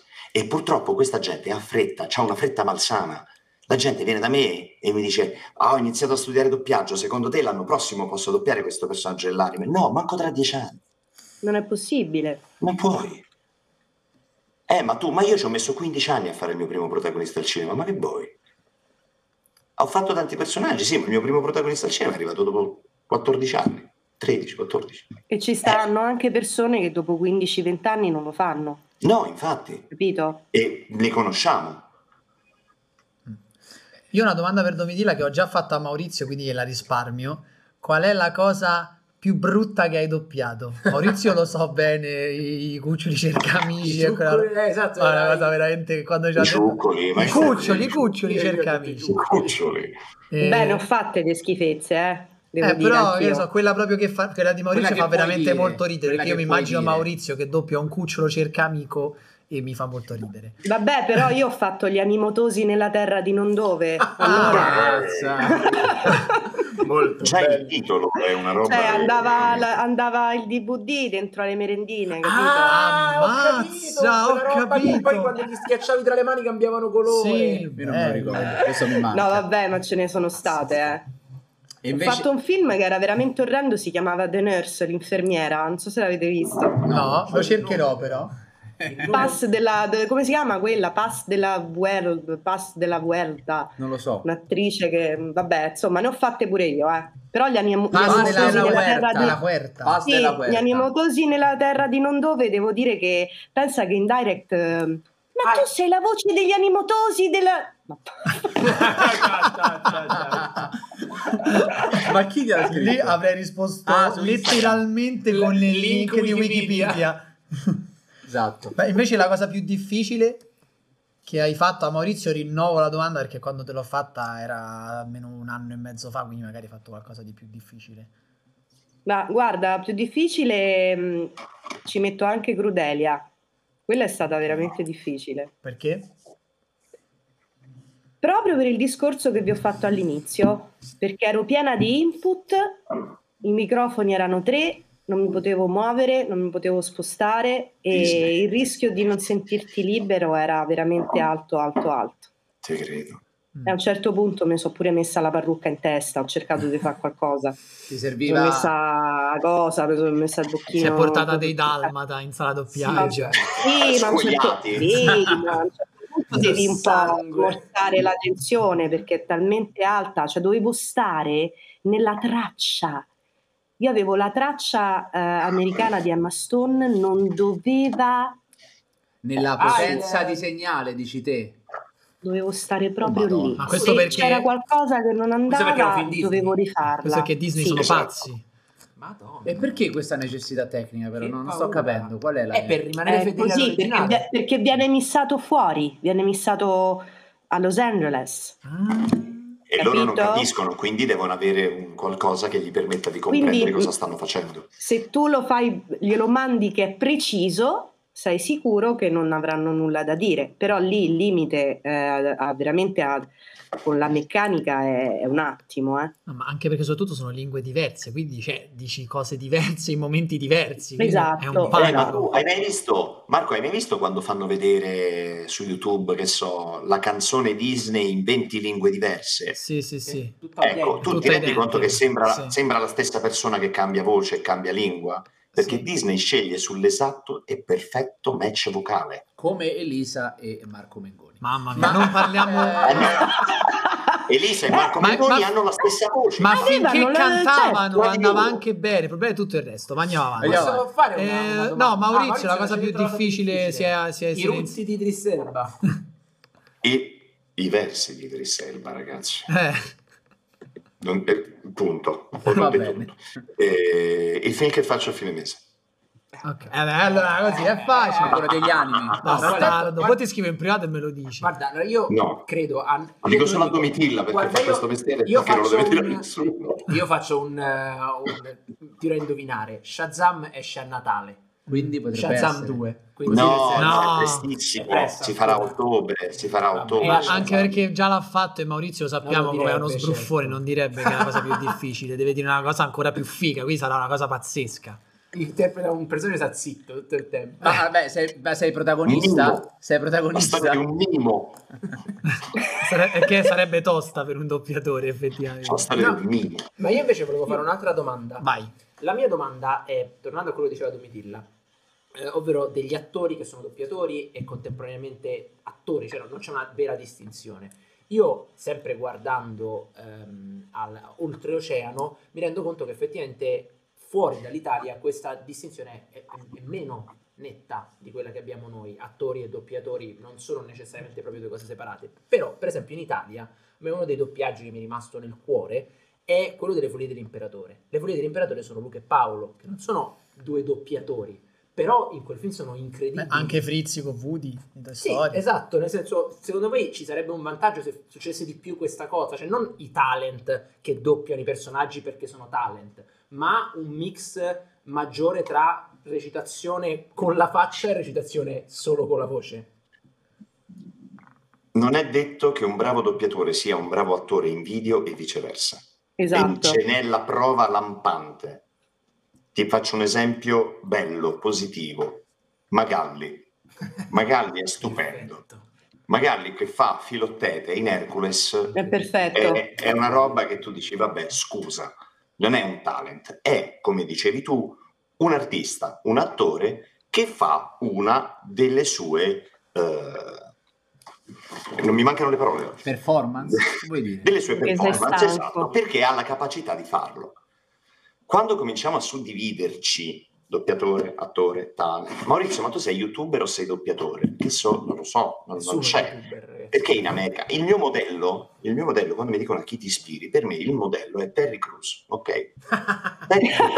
a, a Io lo 60 amo, anni, a 60 Quanto è anni grande quanto Io lo una amo parete. Terry. Oh, Quanto è fatto- figo! ah, nel 2016 gli ho fatto dire frullato è meglio a Terry, eh? Per chi non sapesse chi è, la- è il sergente di eh, Brooklyn Brooklyn Nine-Nine. Brooklyn 99. Che figo Terry, che è. Terry è un attore, un doppiatore, perché doppia un sacco di film anche d'animazione. È un presentatore perché è il presentatore storico di America's Got Talent. Fa film comici, fa film d'azione, eh, fa film anche insomma belli impegnati. Prendi È per un esempio. artista! Esatto, è un artista. Non è che in America dicono: Ah, Terry Crews, mm, cos'è un attore un doppiatore o un presentatore? No, non gli interessa, non si fanno questa domanda. In America se se sei bravo sei bravo. Esatto, in? Italia c'è la necessità di classificare le persone per quello che fanno, perché vanno messe in una nicchia, perché non si devono permettere di uscire da lì, perché altrimenti le persone che non sanno fare un cazzo si sentono ancora meno di quello che fanno. Esattamente. Io sono molto d'accordo. Ha Anche io. droppato, eh? Droppato la, la- la penna. Vogliamo chiudere la live? No, Così. sì. sono molto d'accordo. No, vabbè, ok. vai. Io ho una domanda sempre da curioso della questione. I film in cui si canta, quando si canta in italiano, come funziona? È capitato a voi di dover fare la parte cantata? Subentra un cantante? Non lo so, chiedo entrambe le cose a seconda C'è di chi Serena dirige. Autieri che fa tutto in quel caso, arriva e doppia tu- tutte le parti Tutti. cantate. Succede che c'è, mh, c'è una società che si occupa delle parti cantate, una società magari anche più di una, però si va lì e si, e si fa la parte cantata. Ok. Poi se tu sei bravo, appunto, ri- ricollegandomi al discorso di Maurizio, e sai anche cantare, ti chiamano anche per il canto. Se tu non sai Ok. cantare, loro hanno un parco voci che matchano perfettamente con la tua e quindi chiamano un cantante esempio- di professione. L'ultimo, oh, perché sto nel, nel turbino Disney, io Eh, sì. per la mia che condizione. Diana ha una figlia piccola. bambina di 4 anni, ad esempio eh, Vaiana, Oceania, Ok. so che Mm. sono diverse la, la voce che doppia, dalla- però effettivamente Sì. sono molto molto molto... ci avrei molto- Sì, mai però fatto ecco, mh, però ehm, quando non accade questo, eh, perché mh, insomma ne parlano, eh, ci sono delle cose magari che accadono a livello di produzione, magari ehm, bisogna spingere una cantante, magari che è uscita, che ne so, da, da X Factor o da un altro talent e quindi mh, si opta per lei. Certo. Finché si fanno cantare i talent che sanno cantare va benissimo. Va benissimo. Basta non farli parlare. Ma sì, No, a me è successa una cosa, tanti anni fa, eh, quando vivevo ancora a Milano, non dico agli inizi, ma quasi, io andai da un direttore e gli dissi, perché non mi chiami a fare i caratteri? A me piace fare i caratteri. Perché mi fai solo fare i, i- i bulli, i biondi fighi e queste cose qua? Dissi, mi fai fare i caratteri. Io adoro fare i caratteri, è una cosa che a me fa impazzire. Chiarifica fa- caratteri per chi è in chat. Carattere, si dice carattere l'utilizzo di una voce eh, non consona. Quindi, per esempio, io sono la voce di Top Cat ormai da tanti anni, ho fatto le serie, i film e cose varie. Quindi gli dici fammi fare un carattere, va bene, arriva questa serie, questo prescolare della Disney che, sco- che si chiama I Pigia Animali, ok? Ah, bello. Ma aspetta, fatto- non è i pigiamini? No, no, no, no. Non è i PJ No, Mask? No. avrei ok. detto pigiama, Vabbè, pigiamini, sì, no, gli animali. Sono una papera, una mucca, un cane e un cavallo in pigiama e sono dei pupazzi, no? Perché hanno E io sonno. faccio, mi faccio il provino, mi fanno il provino sul papero, il papero qua. Me lo sento in originale, ho detto, vai, carattere, se fa, subito. E allora faccio la voce del papero quacchi. Ah, ah. Così. Ah, oh, sono Un il papero tele, quacchi. un po' Teletubbies. Sì, tipo. E allora che succede? Eh, vinco il provino, io felicissimo perché finalmente mi mettono a fare i caratteri, i pupazzi, no? Tengo, tengo, eh. A fare il carattere e poi fa, ah, eh, sono da fare le canzoni. Così, di questa voce. E l'hai fatte? Sì, sì, ci sono due canzoni. Scusami, scusami. Beh, andrebbero cercate e mandate animali. live comunque. Eh, no, continuate a parlare. Allora, praticamente che succede? Fa, vabbè, tre turni le facciamo tutte. 24 canzoni in tre turni con gli altri. Ma sai cosa vuol dire? Ci avevano dato il CD. Cioè, grazie al cielo ci hanno dato il CD due giorni prima. Ma io le so tutte a memoria ancora quelle della prima stagione. La seconda gli ho detto, i turni si dividono. Io non posso fare un pomeriggio, tre- un nove ore, tornato a casa che Parlavo così. e Io poi vo- dovevo cantare così. Io volevo Ed vederti erano a... canzoni su non arrabbiarsi, Scusami, su eh. lavarsi i denti. Eh,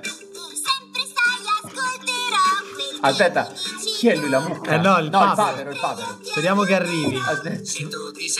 Eh sì, sì, ecco il papero aspetta. azzurro. Mo arriva la solo del padre. Ascolta, sì, ti troverò. E se sei malinconica, Io ti divertirò. Quello eri te. No, anzi. così è così. sì, Bellissimo, bellissimo. Se lo senti della voce, ero io. Io mi divertirò, eri te. Vabbè, Sì, però... Nuovo cartone preferito di Margherita. Sono tipo È così, era tutto così. Sì, ma Con forza d'energia, frega, sfrega, sfrega, sfrega, denti frigio e spazzolino, il dentinistro fino. era tutto così. Però... Ok, E molte che- volte, siccome non ci arrivavo con la tonalità, dovevo cantare con la voce mia prima, ridarmi in cuffia la voce mia e stare sulle note della voce mia con la mia altra mia voce del carattere. Era po- Io sono tornato a casa che ero uno psicopatico, se trovavo qualcuno per strada ammazzato. Senti, ma quanto... Ci credo. quan- In questo caso la frustrazione ha superato il divertimento o comunque era invece divertente fare poi una roba del genere? Allora, tu, ah, allora, quanto è buona la pasta al pesto? Ah, Un ok, botto. però- Mangiatela a pranzo e cena una settimana e Sì. vedi che sbocchi. E sei un calabrese in eh, fuori sede. Sì. No, no, quello no. Però nove ore, infatti, la seconda sta- per la seconda stagione ho chiesto di dividere i turni delle canzoni perché sennò diventava parecchio. Anche a livello vocale diventa pesante perché poi a un certo punto il carattere. Cavolo. Senti, invece vi è capitato, ehm, cioè, sicuramente vi è capitato che vi hanno assegnato dei ruoli. Eh, Va perché bene, se bravo. no, eh, se no. Sei- Stavo iniziando Lui è bene. un conduttore. No, e quindi volevo sapere, vi è, vi è capitato di vi è capitato di esservi emozionati di più quando vi hanno affidato un determinato personaggio o un determinato attore? C'è stato... Bello, bello, questa è una cosa interessante. Ci avete mai pensato? Tipo Cioè, Maurizio ha fatto i men. Per Ho dire... pianto. Eh, zio. Durante perché- tutti i turni. Porca puttana, i men. Cioè, tu hai avuto con... Cioè, proprio ti è stato detto di per il Ma potere lì, di allora, Grayskull. Per quanto... Allora, Imen è stato un traccobetto, nel senso che, ti spiego, è stato proprio un trabocchetto quella di Imen che mi ha fatto Mazzotta. Ah. Mi chiama eh, lo studio CD e mi dice: ah, c'è un provino da fare su una serie di Men. Il personaggio è Skeletor. E porca miseria, Skeletor. Vado a fare questo provino, che tra l'altro mi ero anche dimenticato, sono alle sette e mezza di sera. Vado a fare il provino e scopro che in realtà è la serie reboot di Netflix in computer grafica per bambini, non quella figa di eh, Kevin Smith. Ok.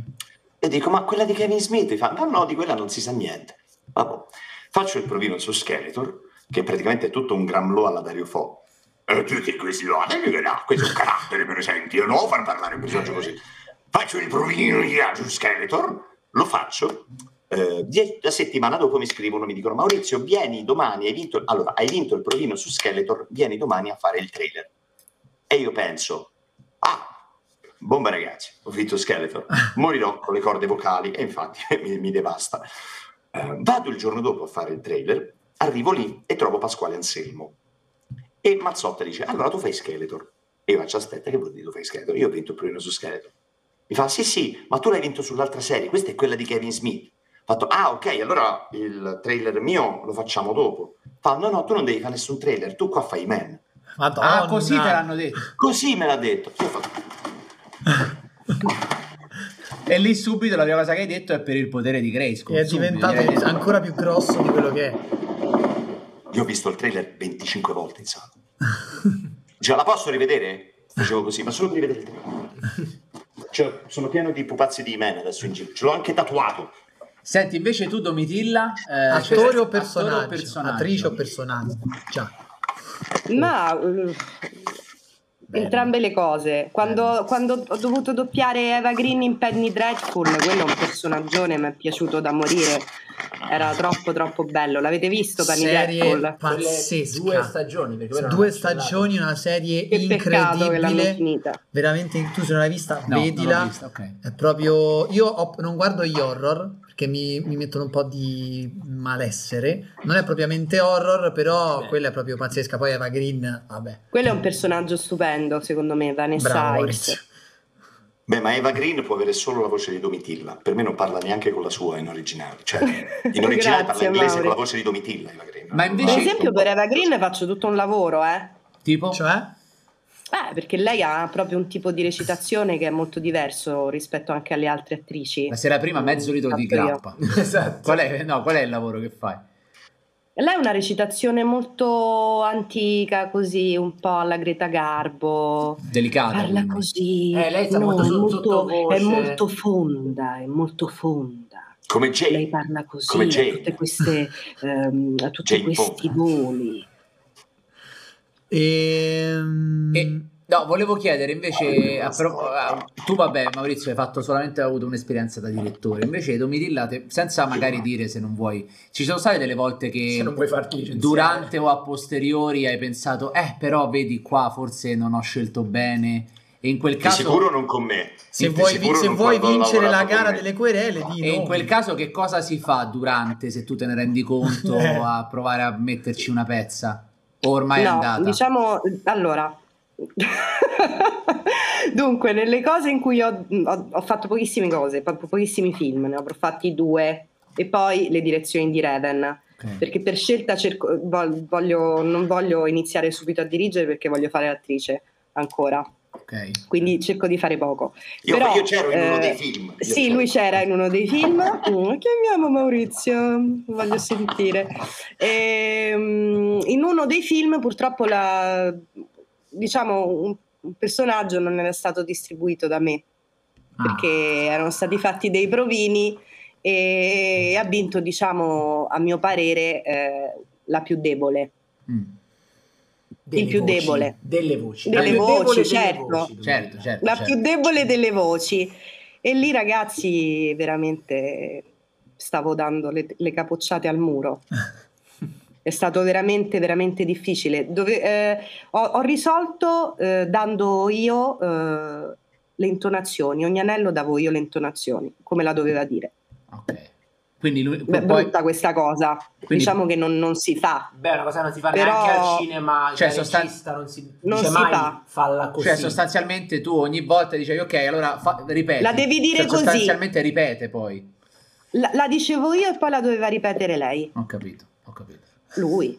Lei, Lui, lei, vabbè. lui. Vabbè, Esso. egli, ella Esso, la doveva ripetere. Quella diciamo voce, che alla fine poi voce. il film, è andato. certo, un po' si sente, però comunque eh, lo strumento non era ben accordato rispetto agli altri, ecco. che, che Diciamo che la- poetica di dirlo. Che poi quanto secondo te, quando dici si sente, lo sentite voi del mondo del doppiaggio o lo sento pure tipo io che magari non ne capisco un cazzo o magari lo sento più io perché non capendone un cazzo però a livello proprio inconscio sento c'è qualcosa No, che mi Marco, stona. Magari lo per- senti, ma non ti rendi conto Esatto, e dici: Mamma mia, perché." sto film, ma che c'ha? Che c'è E tu, qualcosa che tu non va. dici, esatto, tu dici, mamma mia, sto film, questa serie è doppiata male, ma non sai dire perché. che non va. Io ti so dire, guarda là che hanno messo, hanno messo una voce con un'altra che non ci azzecca niente, Eh, quindi quando noi parlano possiamo dire scozzano. questo.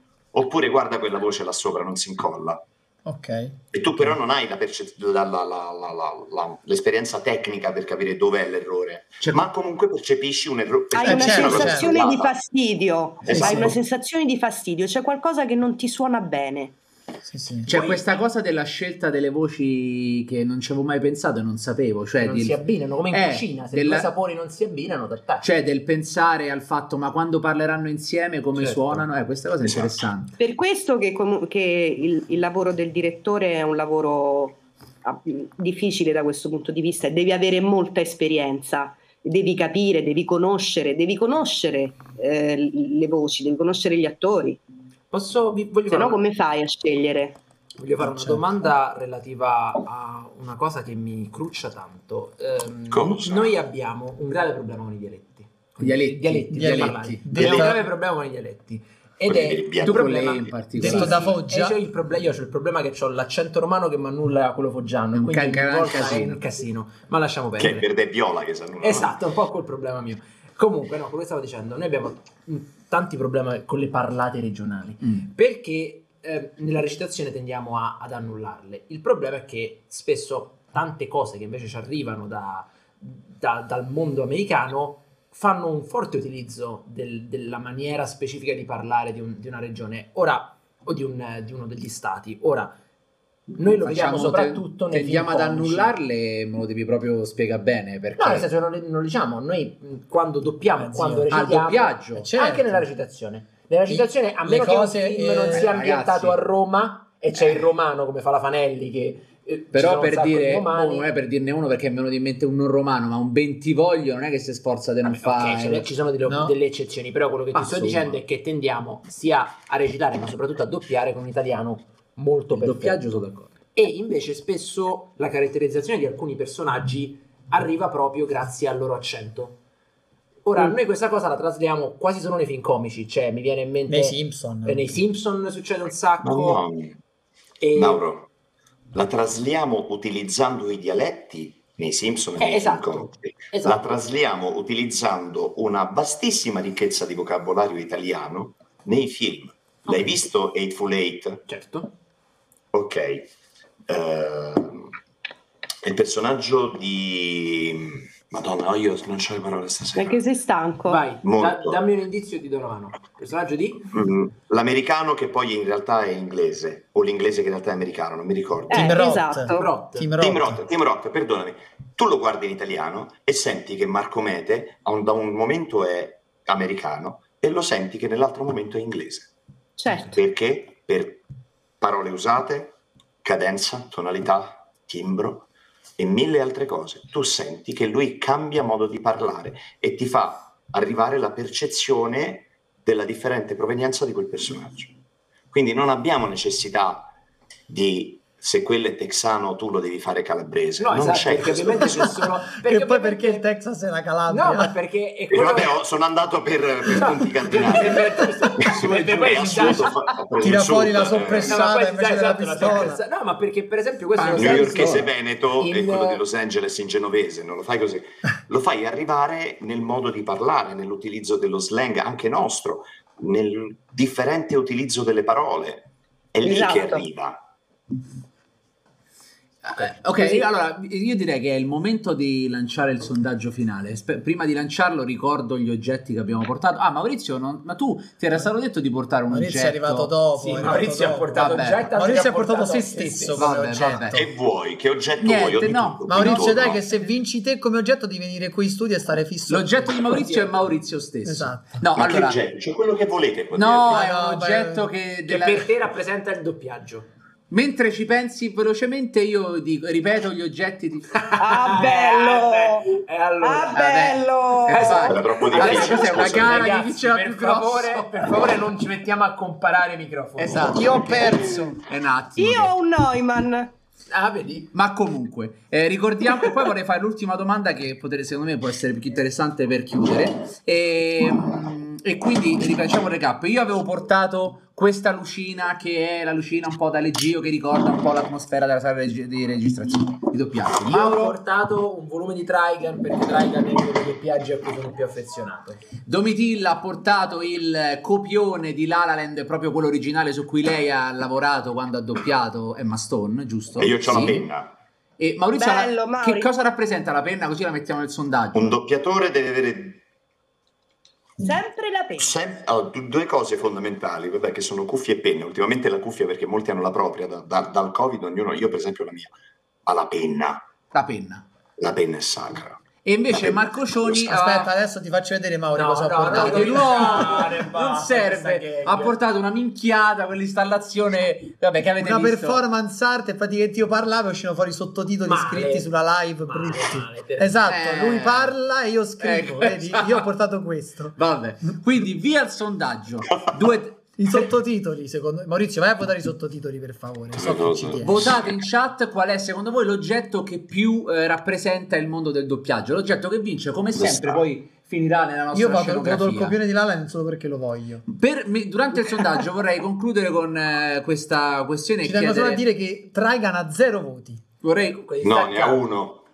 Che è quello di Maurizio. Votato io Triton. Grazie Maurizio, perché sei d'accordo con me che è uno dei, dei- dei doppiaggi più belli di quel, di quel periodo? Sono d'accordo. È, è- cioè, sì, Bellissimo. è bellissimo. Io volevo eh, Ti so dire il cast a memoria veramente di Tracker, che poi è, è il classico cast Sefit CDC. Cioè ci sono cose anni 90-2000 Quale, che quale? tu basta... Eh, Trigun. Ah, Trigan, sì. Ci sono delle cose anni 80 90-2000 circa che tu senti la prima voce e sai tutte le altre. Mm. Perché sai dove è stato fatto. Sì, perché poi era proprio l'epoca in Sì. cui tutti, tutti quegli anime andavano lì. Sì, Le situazioni di lui e lei, Esatto. ehm, Caricano, eh, sì. Excel Saga. Eh, Cowboy Bebop, Che bello, capo. tutti lì. Eh, quello che volevo chiedere per chiudere un po' questa nostra chiacchiera era, noi abbiamo detto all'inizio che eh, comunque il vostro è un lavoro che impatta tantissimo poi sulla riuscita di un'opera e che ha grosse difficoltà anche tecniche, molto controllato a volte, eccetera, eccetera. Quanto quindi mentre lavorate, durante una lavorazione o comunque in generale voi vi sentite sulle spalle e quindi quanto vi condiziona questa responsabilità? Qu- Quanto pensate al oddio, ma il mio lavoro potrebbe influire su questo- questa cosa che potrebbe andare Su- bene o male in sala? Sulla in riuscita di un film. Sulla riuscita verso il pubblico. Eh diciamo. certo, Eh. è che però poi... Quanto pesa? E quanto ci pensate se ci pensate? Io penso sia molto soggettivo. Mm. perché credimi quando ti dico che ci sono delle situazioni in cui allo stesso direttore non frega assolutamente niente di quello che sta facendo. E questo purtroppo te lo posso dire da come voi, come in chat, da grande appassionato di anime.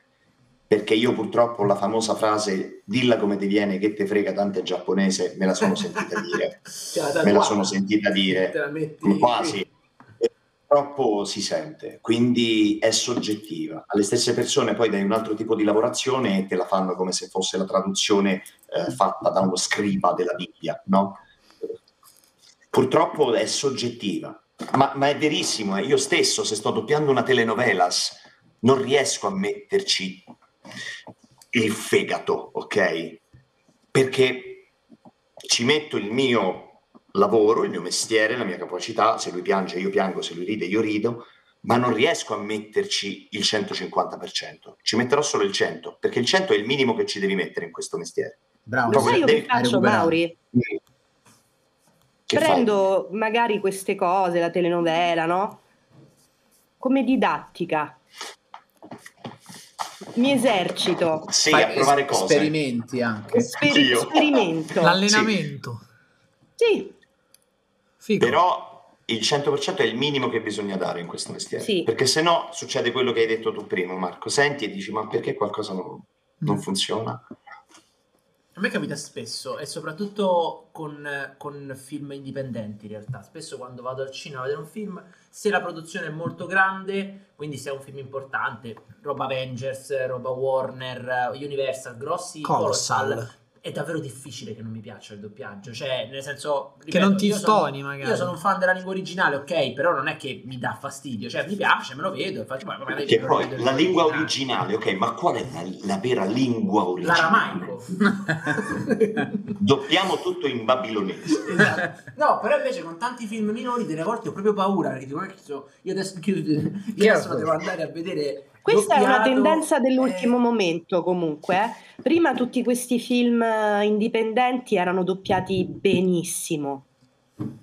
Mm. Adesso non lo so perché, ma non lo dico se no mi querelano. Ah, ok, quindi lo sai perché Sei non ce 6 lo a dici. 3, io ne ho Guarda, contate circa 3. Ti manca solo un nome da fare e ci sono tutti i presupposti. eh. Io penso che questa live, è proprio pre- un avvocato la prende e fatto. La manda in tribunale. La manda in tribunale. Esatto.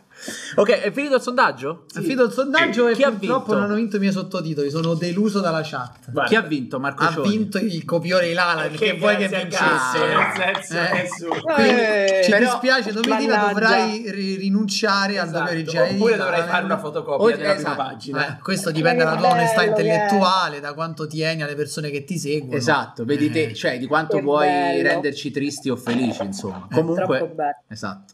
Va bene. Pieno di lacrime, tra l'altro, impregnato delle tue lacrime quel copione, no? Pregnato anche di febbre perché avevo 39 di febbre. Non c'è il Covid. no, no. Però c'è aiutato a percepire la sofferenza eh, esatto. intrinseca. Pensate, l'ho fatto in un giorno. Ma come Un giorno. Che vuol dire in un giorno? La Dalle gente 9 si di mattina alle Tutto il 10 film in un sera. giorno. No, ragazzi, ma è follia parlando. totale. Scusami, eh, però allora aspetta. Eh, tu ricominciamo da capo. No, no, no, Altre no. due ore ok, va bene. L'Allen un giorno. Avengers Infinity War. No, no, non c'è, c'è poca. Un- il film della vedova nera. Quanto ci hai messo? No, allora ti posso dire, ti faccio un altro esempio, The Dreamers di Bertolucci. Eh, Eh, ok. bello. Ok? The Dreamers di Bertolucci ci abbiamo messo un Però- mese e mezzo. eh, Ma come? però vent'anni fa. Un mese e mezzo. Ma per, per, per chi? Madonna, Però aspetta, ragazzi. nello stesso periodo. Aspetta però, aspetta però, ora arriva la domanda da parte mia. Quanti turni? Una marea. Tanti. No. Tanti perché c'era Bertolucci in sala Ah! e poi avevano, avevano aspetta, e poi avevano allestito tutta la sala come il set. Bellissimo. Quindi Cazzo se- dici? Quindi se doppiato loro- nudi in tre in una vasca. Ma lascia perdere quello che, non- che ho dovuto fare, lasciamo perdere, che è meglio. Madonna. No, però Comunque tutto dal vivo, fra un po' guarda, tutto dal vivo, soltanto che ero eh, da sola. Una volta, vabbè, vi racconto questa, poi basta. Eh, stavo con il mio fidanzatino dell'epoca, avevo all'incirca 19-20 anni. C'era Bertolucci, non veniva la sc- un- una scena, non veniva una scena, quindi c'era, era allestito in sala questo materasso, avevano messo il microfono in modo tale che io mi dovessi trovare appunto sopra al mio partner mh, Ho capito della scena scena, d'amore, quella della della scena d'amore e dovevo recitare, dovevo Mhm. recitare e parlare e re- dire un sacco di cose, anche in francese tra l'altro. Mm. Per cui non veniva la scena. A un certo punto entra Fiamma Izzo con il mio fidanzatino per mano e dice adesso vedrai che ti viene bene. No. Hanno messo il povero malcapitato lì sul, mamma. sul materasso e niente, mi sono messa lì sopra, ho eseguito quello che dovevo, che dovevo fare, tra l'altro al mettendo proprio una faccia di bronzo che non vi potete immaginare perché mi veniva da ridere, mi Poi 19 vergognavo da morire. No, vabbè, comunque Ah, pazzesco. benissimo, benissimo, perfetta! Ti credo, falla venire pure male. Eh, eri stata, però eri stata brava fino adesso, devo dirla, a non prenderti querele, hai fatto proprio un nome specifico, due nomi, però Eh, vabbè, vabbè, è andata così. No, vabbè, ma So, è in prescrizione, lo. Posso dirti che sempre. è una cosa bella, cioè nel senso Ma sì, è ma una cura del non doppiaggio. Sì? Quando ha doppiato One Punch Man Con Fiamma si la lavora così, eh? Con Fiamma si lavora Sì. così. A me solo una volta è dovuta entrare una persona in sala per aiutarmi a fare una scena a livello fisico. No, Ah, no, sì? Possiamo Tu dirlo? considera... Sì, sì, sì. Tu Ok. considera che io dovevo venire strattonato con forza e voi mi conoscete, io non sono piccolino. Quando ho fatto Shazam, c'è la scena in cui lui cade nel centro commerciale, Sì. che arriva puff, alla fine nel camerino e, e dice una roba tipo io resto un attimo, chiudo un attimo la porta, resto un attimo qui, ma lo dice proprio con voce strozzata nel petto. E l'abbiamo fatta un quantitativo di volte industriale quella scena. Fortuna vuole che il fonico di quel momento, cioè di quel momento, di tutto Shazam, è un fonico con cui io lavoro molto bene e molto volentieri, che è Walter della Laser, che è l'unico... Che è enorme. Se si chiama Walter vuol dire che pesa Parliamo- io e 180 Walter kg e parliamo, alto 3 metri. parliamo solo di stacchi e panca, io È Walter. grosso. è grosso Walter. Quindi a un certo Carlo Cosolo, che è dentro il doppiaggio, fa Walter vai dentro strattona Maurizio. Dagli una pizza in Quindi bocca. Walter mi ha preso di spalle così, cioè da dietro, con le braccia sul petto, Eh. e quando dovevo dire la battuta, bam, tirava la botta forte. E ha funzionato. C'era questo, ha funzionato perché la battuta poi è uscita. Ma ci fosse stato un altro fonico dello stesso stabile, probabilmente no, io rimanevo fermo perché Non sei c'è, strattonabile. c'è stata la fortuna che c'era Walter che è grosso. Vabbè, ragazzi, è Ragazzi, stato una molto. puntata pazzesca. Ragazzi, avrei- ma avete fatto mandare una, una persona a prendere i bambini? Eh, ma infatti io ho scritto a Giacomo di là, i figli No, di io- sono persi per Io volevo sempre. concludere dicendo: speriamo che non abbia i tuoi figli non siano Mi stanno ancora aspettando. le famose scene dei film americani, no? Quelli Sì, col bambino seduto bordo con la pioggia. No, ma io, te- perché io- Mio vicino Totoro alla fermata Esatto. dell'autobus. ma spero perché sei stata così presa dalla live che non hai avuto voglia di. No, perché No, perché odia i suoi vedere i figli. figli, ma che stai dicendo? Odia Devo i suoi figli, è per stati questo. Vedi, vedi. Dai, dai. Va bene. E allora è finita. Grazie Finita. mille ragazzi, è stato Comunque la a carriera di. Domitilla dopo questa live è finita. No, la carriera no, più querele prendi, più la tua carriera decolla, Ah, ok. è così che funziona. Vero. Grazie Mauri. Grazie eh, ragazzi. È stato veramente una ficata, dai Grazie a tutta e in bocca ci- al lupo per i lavori futuri. Noi ci rivediamo qui venerdì. Ah, per- ci vediamo venerdì, Giacomo? Sì. ci vediamo venerdì coro, per. L'episodio, no, non con voi, eh, solo noi. Poi se volete No, venire? No, benissimi. infatti. venerdì per l'episodio a tema news, di Della cui parleremo ad settimana. esempio quindi del film di Scrubs. Parliamo del. Vabbè, ma guarda che l'intervista è vecchia, eh. Eh, Vabbè. non ne parliamo. Ne allora, scusate, parliamo, pare. parliamo della decisione, ad esempio, che è stata presa su Will Smith. Parliamo di come al solito quello che è successo Ah, nel vedi, corso. poteva esserci Will Smith in sala con Maurizio Eh. quel giorno. Ah, ah, sì? Ah, Lo aiutava. Quindi venerdì qui su Twitch sempre alle 18 esce qualcosa su YouTube venerdì. Venerdì anche. su YouTube esce Opera Prima su Sergio, Sergio Leone. Leone. Ah. Ragazzi, una storia incredibile. Incredibile. Dirò questa cosa, la devo dire. Che devi dire? Anche a Domitilla e Maurizio, perché non so se la sanno. Avete presente Ben Hur? No, so Ah, vabbè, era la del cazzo, però. Avete Io presente conosco la, Ben Affleck. avete presente la scena delle bighe di Ben Hur, quella famosa? La cui- bigamia è più bella della tua. Perfetto. Io. Niente, ciao. Eh, quella scena l'ha, diri- l'ha diretta Sergio Leone. Un Io non, non- ne avevo idea, cioè una roba folle. che non aveva ancora fatto il suo primo film. E non è accreditato, cioè è una storia Raga, pazzesca. vi devo salutare. Ciao. Ciao a tutti. Ciao. Domi, Ciao Domitilla, ciao Maurizio. Ciao, ragazzi. Ciao, ciao, ciao. Pizza e cinema? Il podcast in cui mentre aspettiamo la pizza parliamo di cinema e serie TV.